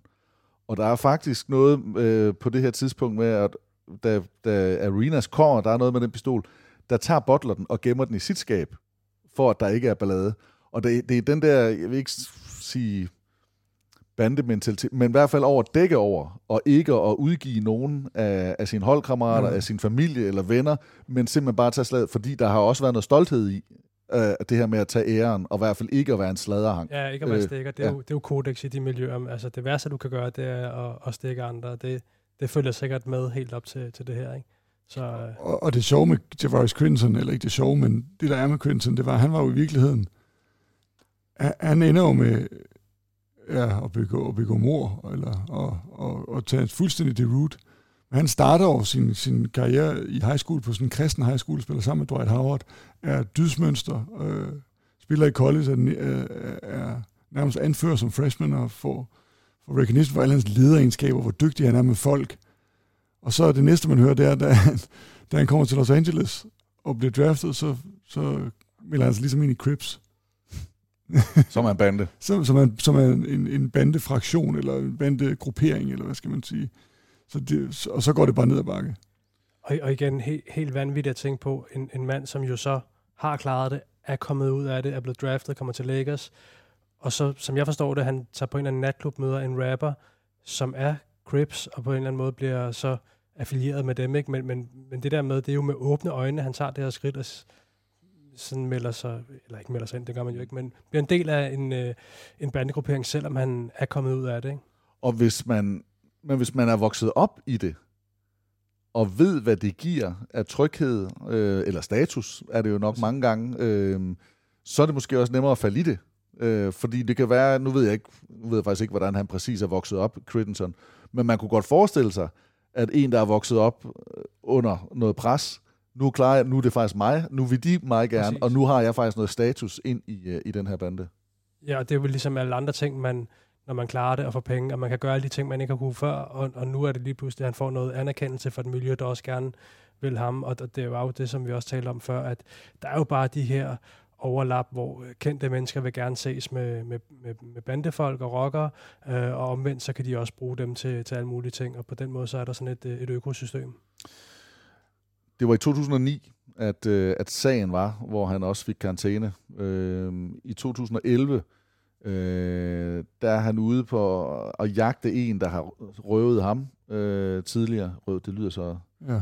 banalt. Men, men, men han har været udsat for et røveri, og i en eller anden strafaktion, der skyder han og rammer så en anden, som så, øh, som så bliver dræbt og, eller dør. En, en tilfældig kvinde. er Ja, en tilfældig kvinde, ja, en mor. Øhm, og det gør jo, at han så ryger fuldstændig ud og, og i spillet. Og faktisk på en af de gange, han så er ude i, ja, på noget prøveløsladelse, der ryger han i noget, i noget ballade igen. Er det, er det normalt, ikke det her forløb, men at hvis man at det først at det spiraler, hvad skal man sige, at det bliver vildere og vildere for dem her, eller er det, er det mere normalen, at det bliver bremset? Kigger jeg på dig, Dan, øh, som der, der har i hvert fald mest erfaring i, i den her verden. Altså, man, man skal virkelig passe på med at sige, hvad der sådan er normalt, men, men det er klart det her med, når du, for det første, når du overskrider nogle grænser, så er det svært at rykke dem tilbage igen. Og hvis du først er kommet ind i det her bandemiljø, hvis du først er kommet ind i den tankegang, øh, i, i, i den spiral, og hvis du ikke selv sådan har en, en, en lyst eller motivation til at, at, at stoppe det, jamen så er det så, det, det kører. Og jeg tror særligt i, så vi ser det jo bare i, i fængsler i Danmark, hvordan det kan være svært at komme ud af det, hvis man øh, er i det her miljø, fordi derinde, jamen, der har du også brug for rygdækning, du har brug for at sige, du tilhører et eller andet, ikke? og det tror jeg, man kan gange med 100, når du er i USA, fordi der er fængselssys- fængselssystemet meget opdelt med det her med, at du holder sammen enten sådan rent racemæssigt, eller med en bande eller en gruppering. Så, så derover, hvis du lige pludselig vil melde dig ud af det, så forestiller jeg mig, at man står, står meget alene. Ikke? Og det, det gør man i hvert fald i, i Danmark. Der er det jo også sådan, at hvis man går i exit, så kan du være nødsaget til at gå frivillig i isolation eller gå andre steder hen, fordi du kan ikke forlade miljøet. Så, så det tror jeg, man kan ja, også se derovre. Karen Butler øh, skal jo så siges, at efterfølgende så har han jo startet flere velgørenheds øh, events. Han har, har givet penge til børn, der kommer fra voldelige hjem. Han har givet penge til mødre, øh, der, har, der har kæmpet med at, at, at komme ud af voldelige forhold. Øh, han er blevet assistant-træner nu, eller det er han lige ja. nu for, for Miami Heat. Er stadigvæk øh, i miljøet, men er simpelthen en af dem, som man siger, he made it. Og det er sådan en, en god historie. Nu har der været nogle andre historier her rundt om, som ikke har været så gode, men, men faktisk en af dem, der har brudt med, med, med den sociale arv, og med, hvad det, han, øh, han kommer fra. Men tjener altså også en 85 millioner øh, ja. dollars på vejen. Og, og jeg kan ikke lade være med at tænke på, hvor meget af det, der trods alt er blevet kanaliseret tilbage. Øh, til, altså hvis vi snakker om min bedstemor, der var en af 23, og hun selv havde 23 børn. Altså det er så øh, det er så ja, øh, det, stor, det, stor fætter kusiner, øh, fætter og kusiner. Øh, nej, det er jo så onkler og, og tanter, ikke? men der er alligevel nogen der, og så fætter og kusine nedad igen. Ja. Øh, altså der, der er nogen der kender ham. Ja, ja. Der vi har, har en del af ham ja. sammen med det andet miljø også. Øh, jeg synes bare, det er en fascinerende historie. Men og det er jo også det, man kan i USA, hvor altså, der kan du trække en hel familie ud af fattigdom ved at klare det i for eksempel i NBA. Ikke? Mm. Efter det, er der nogen punkter? Husker du noget punkter? Jeg, jeg, tænker, at det her det er faktisk et af dem, hvor nu, du bliver faktisk rodet lidt op i det med våben, indtil det lige sker med John Morant. John Morant igen. Ja, altså synes jeg også bare, man kan sige, hvis nu nævner vi Crittenson rigtig meget, Gilbert Arenas, der var den anden del af den historie. Han, han havde jo en kæmpe karriere på det tidspunkt. Altså, havde en sæson, hvor han snittede 29 point. Mm. Og og, og var en af de mest scorende spillere i NBA, så kunne man diskutere, hvor meget andet han gjorde. Han var på forsiden af det legendariske computerspil. Ja, ja. Altså, det var, det var ham, der var, var profilen. Han var en gigantisk stjerne, ja. som ligesom efter den her, hvad hedder det, øh, efter det her incident jo, jo stadig havde, havde sæsoner i NBA, hvor han var produktiv, men jo slet ikke kunne hænge sammen på, på, på, på samme måde. Og øh, øh blev efterfølgende mest kendt for, at han var den første af de der, de kontrakter, der, Amnesty-kontrakter, første og største Amnesty-kontrakter blev købt ud fordi de bare vil af med ham. Agent Zero.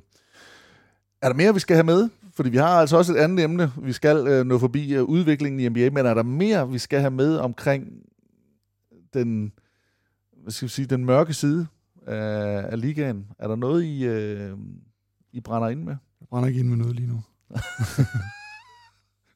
du tager det stille og roligt. Ja. ja. Er det noget, du følger, når du nu har den, den uddannelse, som du har? Du er journalist, men også tidligere politibetjent, og har været i bandemiljø, er det så sådan noget, holder man ekstra øje? Altså, så bliver man, jeg bliver jo lidt arbejdsskadet af at se nogle andre værter. Nogle gange så ser jeg, hvordan de, de gør, eller hvordan de siger ting. Øh, kan man slippe det helt? Mm, nej, altså du tænker på, når, når der sker... Når, når du ser noget, og så samler op på noget, eller det der, nå, det, er, det er nok banderelateret, eller det der, det er nok det, det, det ene. Det er klart, altså med hele den her John Morant-episode med, med pistoler og sådan noget, ikke? Det, det var jeg meget ops på, at, altså, og, og det er meget, altså, tolker meget på adfærden, ikke? Og siger sådan, selvfølgelig er det USA, og det er noget andet, lidt adgang til våben og sådan noget, men, men når man kigger på sådan adfærden med de her, altså venner hænger ud og flasher våben og alt det der ting, at, at så er der nogle klokker, der ringer hos mig. Altså, begynder at bliver det så mere interessant, eller bliver det mindre interessant? Altså bliver det så sådan noget, du siger, ej, det gider jeg ikke mere af nu her? Eller er det noget, du sådan, okay, hvad, hvad, hvad, hvad er der for? Ikke fordi du bliver tiltrukket af det, men fordi man bliver lidt erhvervsmæssigt nysgerrig måske. Ja, det, det er nok mere det sidste, men, men omvendt har jeg det også sådan, det er ikke noget, som sådan, jeg kobler sådan 100% til, til sporten eller spillet. Altså der, der kan jeg også godt adskille det og sige sådan, at det, det gør ikke, at så har jeg ikke lyst til at se mm. basket for eksempel. Er det, er, det, er, det, er det et problem, hvis det er bandemedlemmer, der render eller er det, er det kriminelle, der render og spiller basket? Ja, for ligaen. Hvorfor? Men det tror jeg... Altså, jeg, jeg har min helt klare holdning selv, men, øh, og jeg, jeg, tror, jeg tror også, at det er et problem. Men... Det, det er jo et imagemæssigt problem, tror jeg, for ligaen, og det, ligaen er jo...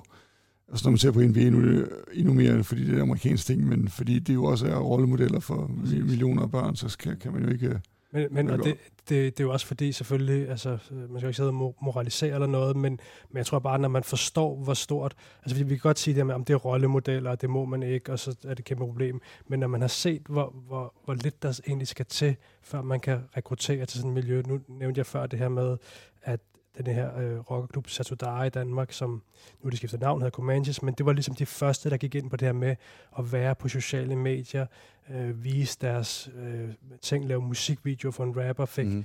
Patrick Nielsen. Og man kunne bare se, at den her klub, den gik på rekordtid fra at være sådan måske sådan nystartet til at være sådan første vælger i den kriminelle skolegård. Ikke? Så det har en kæmpe betydning for øh, at rekruttere sig det her miljø. Og når man så kigger på, altså der sådan, taler vi i, i Danmark, det er ikke engang, altså, øh, det er jo ikke store profiler, som alle kender. Når man så har altså NBA, verdensomspændende, de største stjerner i verden, du har et kæmpe ansvar for, hvad du sådan øh, symboliserer ud af mm. til. Og ellers, ja, altså, jeg er meget liberalt anlagt, folk må gå i det, de vil, og, og opføre sig, som de vil, men, men du har bare et, øh, altså, du kan ikke rende rundt og sådan sympatisere øh, på en eller anden måde med, med bandegrupperinger og muligt andet, fordi der, der sidder unge derude, som ikke kan navigere i det, og som bliver draget af det. Det er der ingen tvivl om. Og det nyeste er jo, og det er jo ikke så meget vante, men det er penge. Øh, tatoveringerne, som også LaMelo Ball, øh, mm. som en lille reklame-tatovering, og jeg tror også Supreme var ude med noget af det her malede, i hvert fald tatoveringer, eller sådan noget, når jeg ved ikke, om det er hænder tatoveringer, men der var i hvert fald nogen, der fik noget. Altså, de, de må jo ikke hverken sympatisere med det ene, eller få penge for det andet.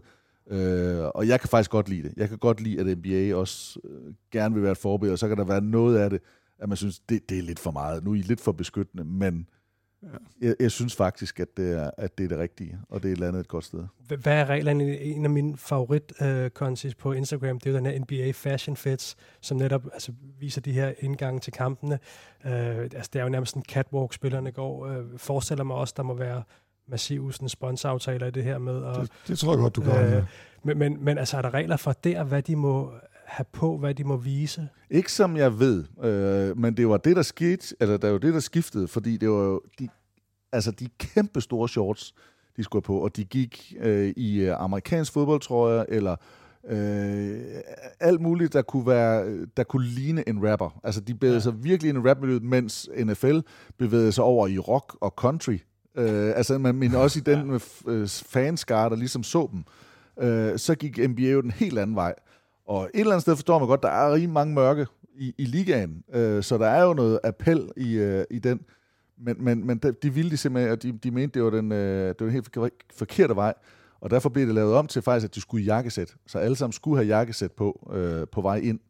Øh, det er så dresset ned nu, til at nu må de sådan styre det selv, men der er fokus på det til nu er det jo stukket fuldstændig af. Ja. Til i alle mulige gakket, om det er en arbejdsvest, eller bare ja. mave, eller det...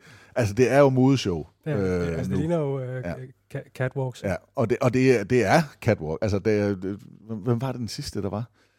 Der lige stod, hvor jeg så, det var i... Jeg, jeg lige vil sige, det var i... Var det Dallas? Men hvor der er en af dem, der får... Nej, det var da Jalen Brown. Jalen Brown, der får en, en kop kaffe, eller et eller andet på vej ind, og så skynder han sig at sætte den. Fordi, nej, åh, nej, det, var, det var lige ved at gå galt herhen af min kabel, fordi han kunne ikke, den kunne ikke nej. passe sammen med...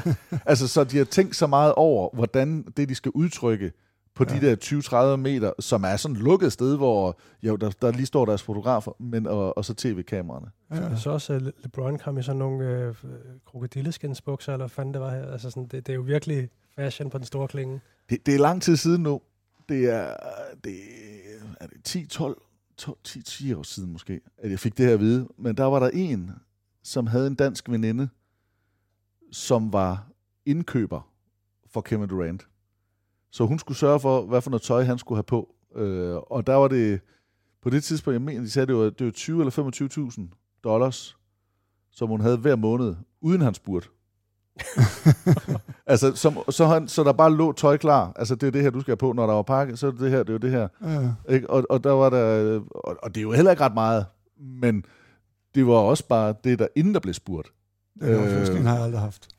så, så hvis det var, at, at man gik over, og der var, når man synes, du skal gøre det her, det, så skulle han så lige godkende. Det, det synes jeg bare er, er vanvittigt at tænke på. Men det er jo det. Altså Kyle Kuzma, uh, Shea Gildes Alexander, som vel et eller andet sted er kendt som nogle af dem, der der, der dresser mest op og mest stilet op, altså de bruger mange penge. Det tror jeg godt, du kan regne med. På, på, øh, på det der. Nå, vi tager en, øh, en lille drejning. Vi tager en lille drejning, men positiv ind. Fordi vi skal også snakke om, øh, hvad der egentlig er sket i, øh, i NBA. Dan Bjergård, øh, det har ikke kun været øh, journalistik og, og politi, det, det hele. Du har også øh, forelsket dig i spillet, du har selv spillet. Men i den periode, du har været væk, der stiller du alligevel spørgsmål, fordi der er sket noget med, med NBA. Ikke nok med, at de har skiftet tøj, der ikke er så mange banderelaterede ting, men spillet har også ændret dig. Hvad tænker du om, om det, du er kommet tilbage til, det spil, du lige pludselig så i, øh, i boblen, da du blev forelsket igen? Det mest bemærkelsesværdige, det er jo denne her... Øh, er, er spillet set udefra for mig på en eller anden måde blevet sat på en formel. Ikke? Altså man har, man har gået helt ned og analyseret det. Hvordan vinder man en, en kamp? Hvad, hvad er det mest øh, fordelagtige? Og det, det er jo åbenlyst det her med, altså det kan svare sig at skyde en masse træer, mm. øh, og det kan svare sig at, at lave layups eller, eller dunke. Øh, det her midrange skud, det er på en eller anden måde øh, væk. Og det, det er jo sjovt, fordi øh, jeg har altid, altså jeg, jeg var ikke fan af det fysiske spil i gamle dage. Altså jeg kunne godt lide det hurtige spil, jeg kunne godt lide dem, der skød mange træer, men på en eller anden måde, så synes jeg, at det, det, er, det er tippet lidt. Altså, øh, øh, jeg, jeg, jeg savner lidt nogle gange det her med at have en, en center, der spiller med, med ryggen til kuren, for eksempel. Mm. Det kunne jeg godt tænke mig, der, der stadig var. Um, så, så ja, altså spillet er blevet det er blevet blødere. Uh, vi kan også se det, det her med, der, der bliver scoret altså mange flere point. Nu ved jeg godt, selvfølgelig er der eksempler på tidligere også er blevet scoret ja, meget, men, ja, men nu ja. har vi lige haft en uge med, med, med flere rekorder. Øh, Dunges øh, 73 øh, point, ja. ikke? Um, hvor det er jo en selvstændig ting under kampen, at der bliver talt om det her med, ville han have gjort det tilbage i 90'erne, ikke? Altså, Dominic Wilkins, der kommenterer kampen, sidder jo flere gange og snakker. Bitter mand. Ja, ja, ja, det er han jo. Altså, øh, og det er jo egentlig... Øh, det er jo ret sjovt, at man som kommentator kan være så, så, så farvet i sin, øh, i sin analyse. Ikke? Men han siger jo flere gange sådan noget med, at øh, ja, han bliver ikke dobbeltteamet, han bliver ikke triple-teamet. Jeg skulle kæmpe for min 58 point her ja. på den her bane. Ikke? Øh, det synes jeg er en af de store forskelle. Hvad tænker du, Jens?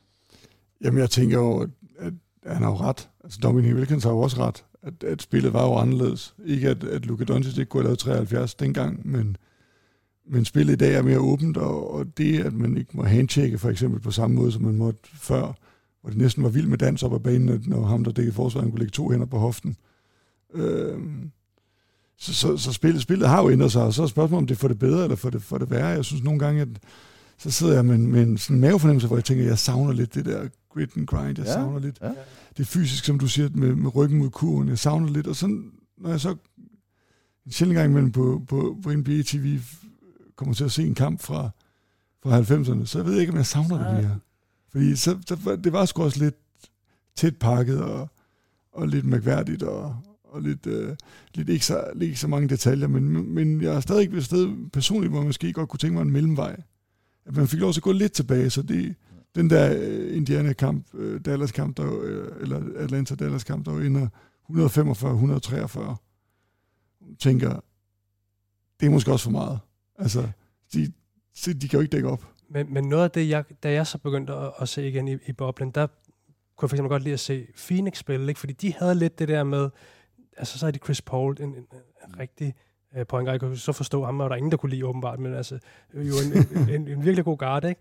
Øh, og en, også Aiden, der, der spiller en eller anden form for, for centerposition, ja, ikke? Ja, ja. Så, så, så det, det, blev, altså, det synes jeg var sådan en, en god mellemvej, fordi det er rigtigt, når man så ser de gamle kampe, så, så det er måske heller ikke så fedt, men, men der synes jeg bare, der var en, en, øh, en god mellemvej, og så synes jeg også det her, som, øh, som Thomas, som vi også har talt om, inden vi gik ind i studiet, at øh, den her mulighed for, for Coaches Challenge, og, og, hvor det bliver meget også sat på, altså spillet bliver sat på en, på en formel, altså man går så langt ned i regelbogen og siger sådan, at hvis der er sket det og det og ja, det, så ja. er det automatisk det kald, der skal være. Ikke? Ja. Øhm, hvor det her med, man måske i gamle dage også kunne have en spiller, der kunne spille på at trække en fejl, kunne måske, han, måske kom man lige for sent, når man skulle trække den angrebsfejl, ja, men, ja. men du ved, man var god til at få det til at se ud som om, at, øh, at man stod der. Ikke? Og de, de der ting, hvor det, der kan måske gav spillet lidt, lidt liv eller nerve, det, det, det er forsvundet. Og så omvendt synes jeg jo, det er fedt, at man kan se, hvis man træder over en træ. Ikke? Så det, altså, jeg har heller ikke sådan en løsning på det, men, men det var noget, det jeg blev mærke i.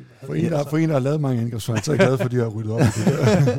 Nej, jeg, jeg, jeg synes jo, i bund og grund, så jeg vil jeg jo sige, at jeg er sådan et, øh, et færre menneske, hvis det kommer ud til min fordel.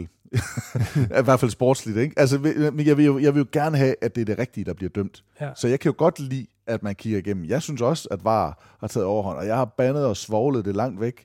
Men der er også noget i den der diskussion bagefter, men, men det er rigtigt, at den der zone af noget, der kan falde ud, sådan til ens fordel, ja. hvor, hvor det, der synes jeg nogle gange, at man savner, at det er et feel, altså det er en føling for, hvad, hvad har egentlig været flowet i kampen, frem for, når jeg nu isoleret går ned og ser på den her ja. ene ting, jamen så kan jeg godt se, okay, ham der han rører den fra sidst, eller ham der slår, så det der, det bliver en fejl. Fordi i NBA, der, de bliver jo vurderet på, om de dømmer rigtigt, eller de dømmer forkert. Og om de ikke dømmer noget, så kan det også godt være forkert. Så de alle tingene i hele kampen igennem, de bliver vurderet. Hvis dommeren han dømmer forkert, altså bare peger den forkerte vej en gang, så får han så minuspoint. Normalt i gamle dage, hvis den så kom ned den anden vej, den røg ud, og det var sådan lidt en tvivl, så, er der make-up call. så var der et make-up call, og så var alle sådan lidt, nå okay, det må de ikke, fordi et make-up call, det tæller også i minus. Ja. Altså så dommernes rangering øh, ryger ned, så de kommer ikke de der, øh, og de vil ikke have det, og det kan man egentlig også godt forstå, men, men man kan godt savne, fordi det gav jo et flow, altså det gav noget, det gav et eller andet, men der var nogle dommer, der, hvor det tog overhånd. Altså, der havde alt, alt, alt for meget magt. Og også rent spilmæssigt, øh, at det gik over gevind. Men, men der, der er jo også den del i det, at nogle gange, når man så... Fordi når, når jeg så sidder og ser kampen, og det, det, I kommenterer, så I ser det også, at så skal man se det her spil igen. Og uanset om man sidder og ser det fra 10 forskellige kameravinkler, så kan man stadig godt, godt være i tvivl. Sådan, ja. Er det det ene eller det andet? Og så kan man sige, okay, hvis vi er nede i i det niveau af detaljer, så skal man måske bare sige, så, så holder man... Jeg synes, de skal have en shot clock på det der. Hvis de skal spille igennem, så har de et minut. Ja, det kunne man også godt. Så, ja. må de tage, så må de tage den beslutning, de kan få på et det, minut. Det, det, der nogle gange sker, når det tager lang tid for dem at kigge det igennem, det er jo, at når man tager en challenge og kigger igennem, så tæller det som timeout. Ja, ja. Og hvis det er en timeout i starten af perioden, inden man har krydset syv minutter, så bliver det automatisk en medie-timeout. Ja. Og så bliver det jo en tre minutters pause, og så virker det jo som om, at de kigger det igennem utrolig længe, men det er reelt den medietimeout, der skulle komme ved syv minutter øh, smærket. Og det, øh, og det gør måske, at, at det nogle gange kan virke lang tid. Der hvor det så kommer ned til det sidste, hvor de begynder at stå og kigge, og så skal uret være rigtigt, og så skal der er enig der kunne det være rart, hvis det gik, øh, gik men, lidt men hurtigere. Det er, jo, det er jo også fordi, skal noget altid være et, et kald, altså vi, man kender det også fra fodbold, fodbold det her med, jamen, så er der fordel, ikke? fordi øh, det kan godt være, at der, der måske teknisk set er et eller andet, som det står der i reglen, det må du ikke. Vi, vi, det er jo en, en anden ting, vi også taler om det her med, da der på et tidspunkt var, at hvis folk de havde armene ind over dem, så, så trækker man bolden igennem og ja, skyder, ja. uanset hvor man står på banen, og, og så er det, får du tre straffekast. Ja. Ikke? Hvor man kan sige sådan, der synes jeg jo, at en, en, god dommer skulle kunne se, jamen det her, det vil aldrig, altså det er ikke et reelt skud, det er ikke et, du, du må sige, de skyder jo virkelig godt i dag, ja, og skyder ja. langt ud fra alt muligt andet, men, men der kan man godt se jo nogle gange, at det her, det er ikke et skud, der bliver taget for at ramme, det er et skud, der bliver taget for decideret og der, og der synes jeg jo, at NBA virkelig har... Der, jeg synes jo faktisk, de er skarpe. Øhm, men har de flyttet sig? Ja, men, men, men der, der, der går de ud og siger, det der swipe through, det giver ikke. Det er jo kun, hvis der er holdfejl, så får du straffekast nu. Men der, der får du ikke noget på. Øh, altså i hvert fald, du får ikke skud, skud på det. Du får, de trækker en fejl, fordi du har jo trods alt armene derude. Men det samme med, med de usports, altså de her nye take fouls og, og fast break fejl, øh, som man også bliver træt af at se, og som man virkelig ser meget, eller så meget i Europa også. Øh, der, der er NBA jo bare hurtigt til at lave, fordi de har deres egen liga, og så tænkte det her er et godt tv-produkt. Og det er også derfor, at zoneforsvar var, var ulovligt i, i mange år. Jamen simpelthen fordi det er et godt produkt. Det er fedt at se en mod en. Øh, det kan jeg godt lide ved NBA. At man, man går ind på den måde og, og ændrer. Det synes jeg er noget af det fede ved det nye. Altså, at man mm. tør at lave ændringer i reglerne for at lave spillet bedre. Jeg tror ikke, man kan lave reglerne om, så den der trepointsskud, det, det, jeg er dybt fascineret af trepointsskud, men det er taget fuldstændig overhånd for mig. Ja, øh, så, så, så jeg tror, vi er enige. Men der, hvor man snakker, der kommer aldrig en ny Shaq, eller det kommer ikke til at ske.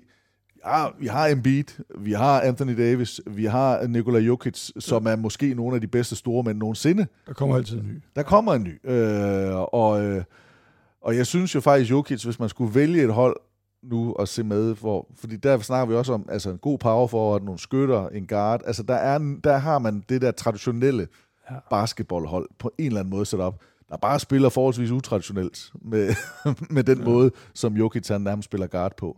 Ja. Øh, men, men der er noget i det. Jeg synes også, Embiid's Sixers har lidt, øh, ja. lidt af det. Hvor de har en stor mand, der er så stor, og de bare giver den til ham og, og går igennem ham. Men ellers så er det fordi, det er bare to meter og fem mand, der vejer 105 kilo øh, stort set over hele linjen. Ja, at det bliver sådan lidt øh, kønsløst, det passer ikke, men det bliver lidt ens, øh, det hele. Hvad, hvad med det her? Er der ikke, øh, det kan godt være, at jeg missede det, men nye regler med, om man må hænge i ringen, efter man dunker øh, teknisk fejl. Jo. Øh, Og bare hænge lidt mindre. Bare hænge lidt mindre. øh, kommer måske også lidt på, hvem det er, der hænger lidt. Øh, Ja, men, men, men Men der, der, der er jo det der med, hvis, hvis, der er, hvis der er nogen under dig, du føler, der er nogen, så må du hænge. Sikkerhed, og det er der, hvor øh, at, at det egentlig er dunker. Altså de vippekurve, så tror jeg, det, det danske ord vil være. det er jo øh, for, at man ikke ødelagde pladerne, ja. og samtidig også for, at man netop kunne, kunne redde sig, hvis det er, så man ikke lander ned på nogen, eller selv kommer til skade. Øh, det har de gjort meget i at, at rette op på med teknisk hvilket jeg synes er lidt pjattet. Og så er der alle de der, det der trash talk. Altså hvis der er nogle bare lille gestikulering, lille nedstering, lille, så, så bliver der også skidt teknisk fejl. Det synes jeg også er ærgerligt. Altså jeg, jeg, jeg, jeg savner nogle personligheder. Ja. Selvom jeg ikke er meget for Draymond Green, eller Marcus Smart, eller øh, Nej, det- det- ja, den det- kaliber. det er stadigvæk lidt kant. Dylan Brooks. Altså det er stadigvæk nogle af dem, som man alligevel er draget lidt af. Altså Jo, der det- sker og, noget. Og det er jo også dem, der kan sætte øh, gang i tilskuerne, ikke? når ja. der sker et eller andet, øh, for øh, hjemmebane, hjemmebanefansene med. Altså, Enig. øh, og hvis- de, altså, det bliver måske sådan lidt, lidt klinisk, og i øvrigt også det, vi talte om før med, med sociale medier og alt muligt andet. Øh, altså, der er jo nærmest ikke nogen, der tager udtalelser kontroversielt om noget som helst, fordi alt bliver filmet, alt bliver ja, sådan. Så ja. på den måde bliver det jo meget poleret, både sådan det, der sker inde på banen, men også lige udenfor. Men jeg tror også, fordi at nu, nu sagde vi, at, at, han havde tjent 84 millioner dollars, øh, Karen Butler. Jeg tror, at, at øh, hvad hedder han, Jalen Brown fra Boston, han om tre år, tror jeg den er, der er han over 60 millioner dollars for en sæson. Øh, altså hans, den der supermax, han har skrevet under på. Det, øh, om 3-4 år, der er han oppe i, i 64 øh, millioner for, per år. Selvom han tjener så mange penge, så er det ikke der, de tjener flest penge Nej. de store. Altså det er sko, og det er tøj. Øh, så, så for dem, det handler så meget om at være et brand. Det handler så meget om at være noget andet og noget mere, og ikke træde ved siden af. Ja. Øh, nu er Jalen Brown så måske et, han er et godt eksempel i ikke at træde siden af, men han er jo faktisk en af dem, der godt tør at sige noget op imod øh, ja. social retfærdighed og racisme-sager og alt det her. Altså han er jo en af forkæmperne, der gør noget. Øh, men men det, der er mange af dem, der ikke tør at røre ved noget på de sociale medier heller, andet end bare at vise dem frem fra den bedste side. Øh, fordi at pengene betyder så meget væk fra NBA, hvor at NBA-lønnen før i tiden, der var det det. Altså du ville aldrig kunne komme op i det lag og tjene på sponsorater. Mindre du er Jordan. Men mindre du var Jordan, ja. Men, men der ved jeg ikke engang, om han var så højt op.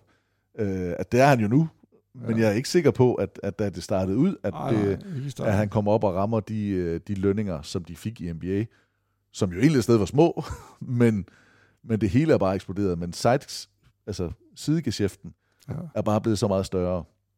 Og det, synes, det, det tror jeg faktisk er det, jeg synes, der, er, der har ændret sig mest, og det, jeg synes, der er lidt ærgerligt. For NBA har jo altid været det der med lønloftet, og man skulle få ting til at passe ind. Men på grund af, at pengene er blevet så store nu, jamen så går de ned i løn, og så er der jo faktisk noget, øh, ikke øh, snyderi eller fik om det ikke på nogen, men der er jo nogen, der tager mindre løn for at være på et godt hold, Fordi så kan du få bedre fordi så kan jeg få bedre sponsor et andet sted. Og det, ja. altså det synes jeg er lidt ærgerligt, fordi det ødelægger det, som NBA egentlig er, hvor man har lavet et lønloft, som jeg egentlig synes fungerede Ja, i store dele, altså i lang tid, i hvert fald hele vejen op igennem 90'erne, der har det fungeret. Fordi at det gjorde, at det var det, man gik efter, og man skulle have sine penge, og så havde man kun én stjerne, og man, som vi kender det fra alt managerspil.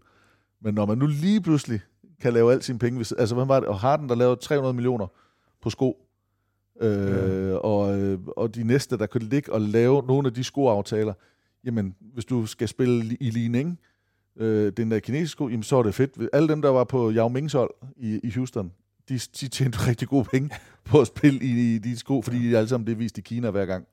Øhm, og det, det er sådan noget, jeg synes, der er ærgerligt. Jeg synes, vi bliver vist for lidt i Kina. Ja, Houston gør i hvert fald nu. Nej, øh, Philadelphia og Houston, ja. De, øh, de gør. Nå, men ellers, hvad synes vi? Så NBA, hvor er vi hen af? Hvor, hvor er du hen på, på favoritter? Har, nu, når du så ikke rigtig lige holder med en, hvad sker der i den her sæson? Um, um, ja, og igen, altså jeg, jeg håber jo, at jeg kan finde sådan virkelig kærligheden til et, et hold, ikke? Men, Men ellers så, øh, i år, der kunne jeg godt tænke mig, jeg kunne godt tænke mig, at der kom et eller andet opsæt. Altså, det ikke er... Man kan jo godt sige, okay, det bliver nok formentlig Boston eller Milwaukee, der kommer i, i, i finalen. Ja. Altså, jeg kan godt at se Timberwolves eller ja. Oklahoma. Timberwolves Knicks. Knicks, altså, jamen, det ville, det ville være fedt, at der kom en eller anden form for et, et opsæt, ligesom da, da Miami var i noget finalen. Ikke? Netop med, også med et hold, hvor der historien om det her med, der var, øh, så kom der nogle undrafted spillere, der lige pludselig var med. Ja, og, ja, ja. og elsker Jimmy Butler, som jo er ja. en fantastisk spiller, øh, fed at følge.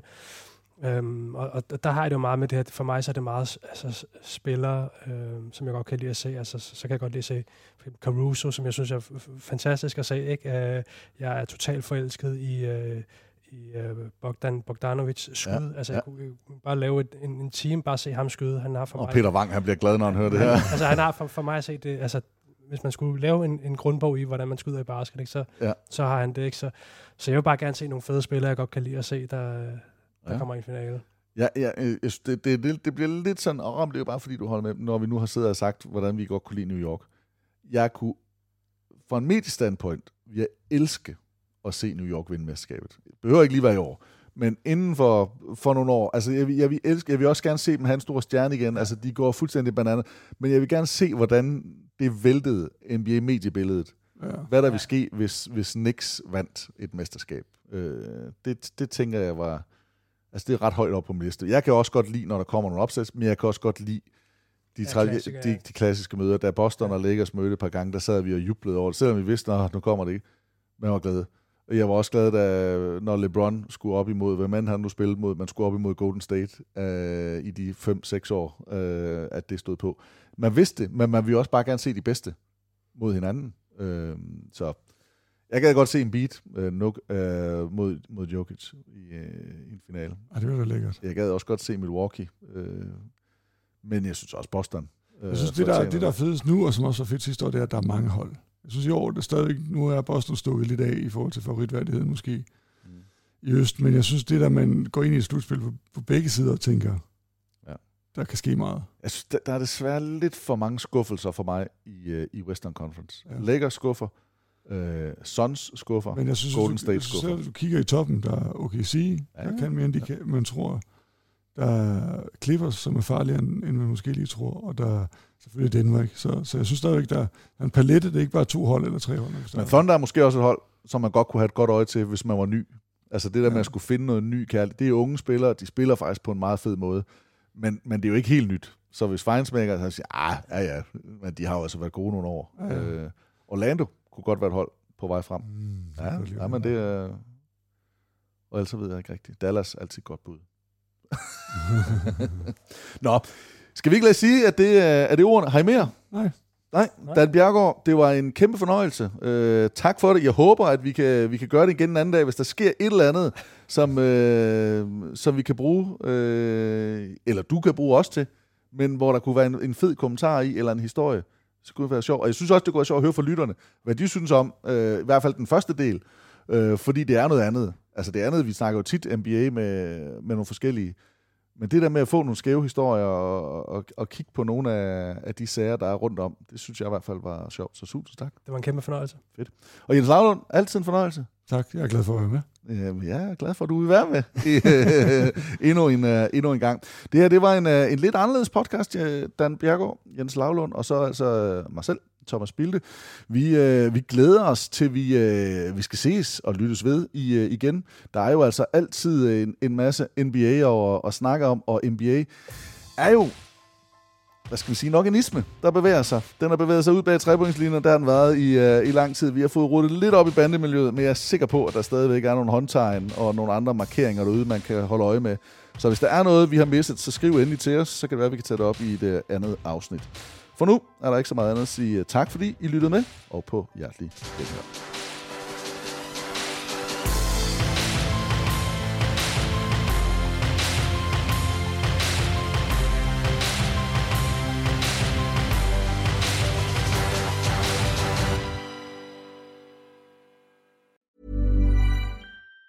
Even on a budget, quality is non-negotiable. That's why Quince is the place to score high-end essentials at 50 to 80% less than similar brands. Get your hands on buttery soft cashmere sweaters from just 60 bucks, Italian leather jackets, and so much more. And the best part about Quince, they exclusively partner with factories committed to safe, ethical, and responsible manufacturing. Elevate your style without the elevated price tag with Quince. Go to quince.com slash upgrade for free shipping and 365-day returns.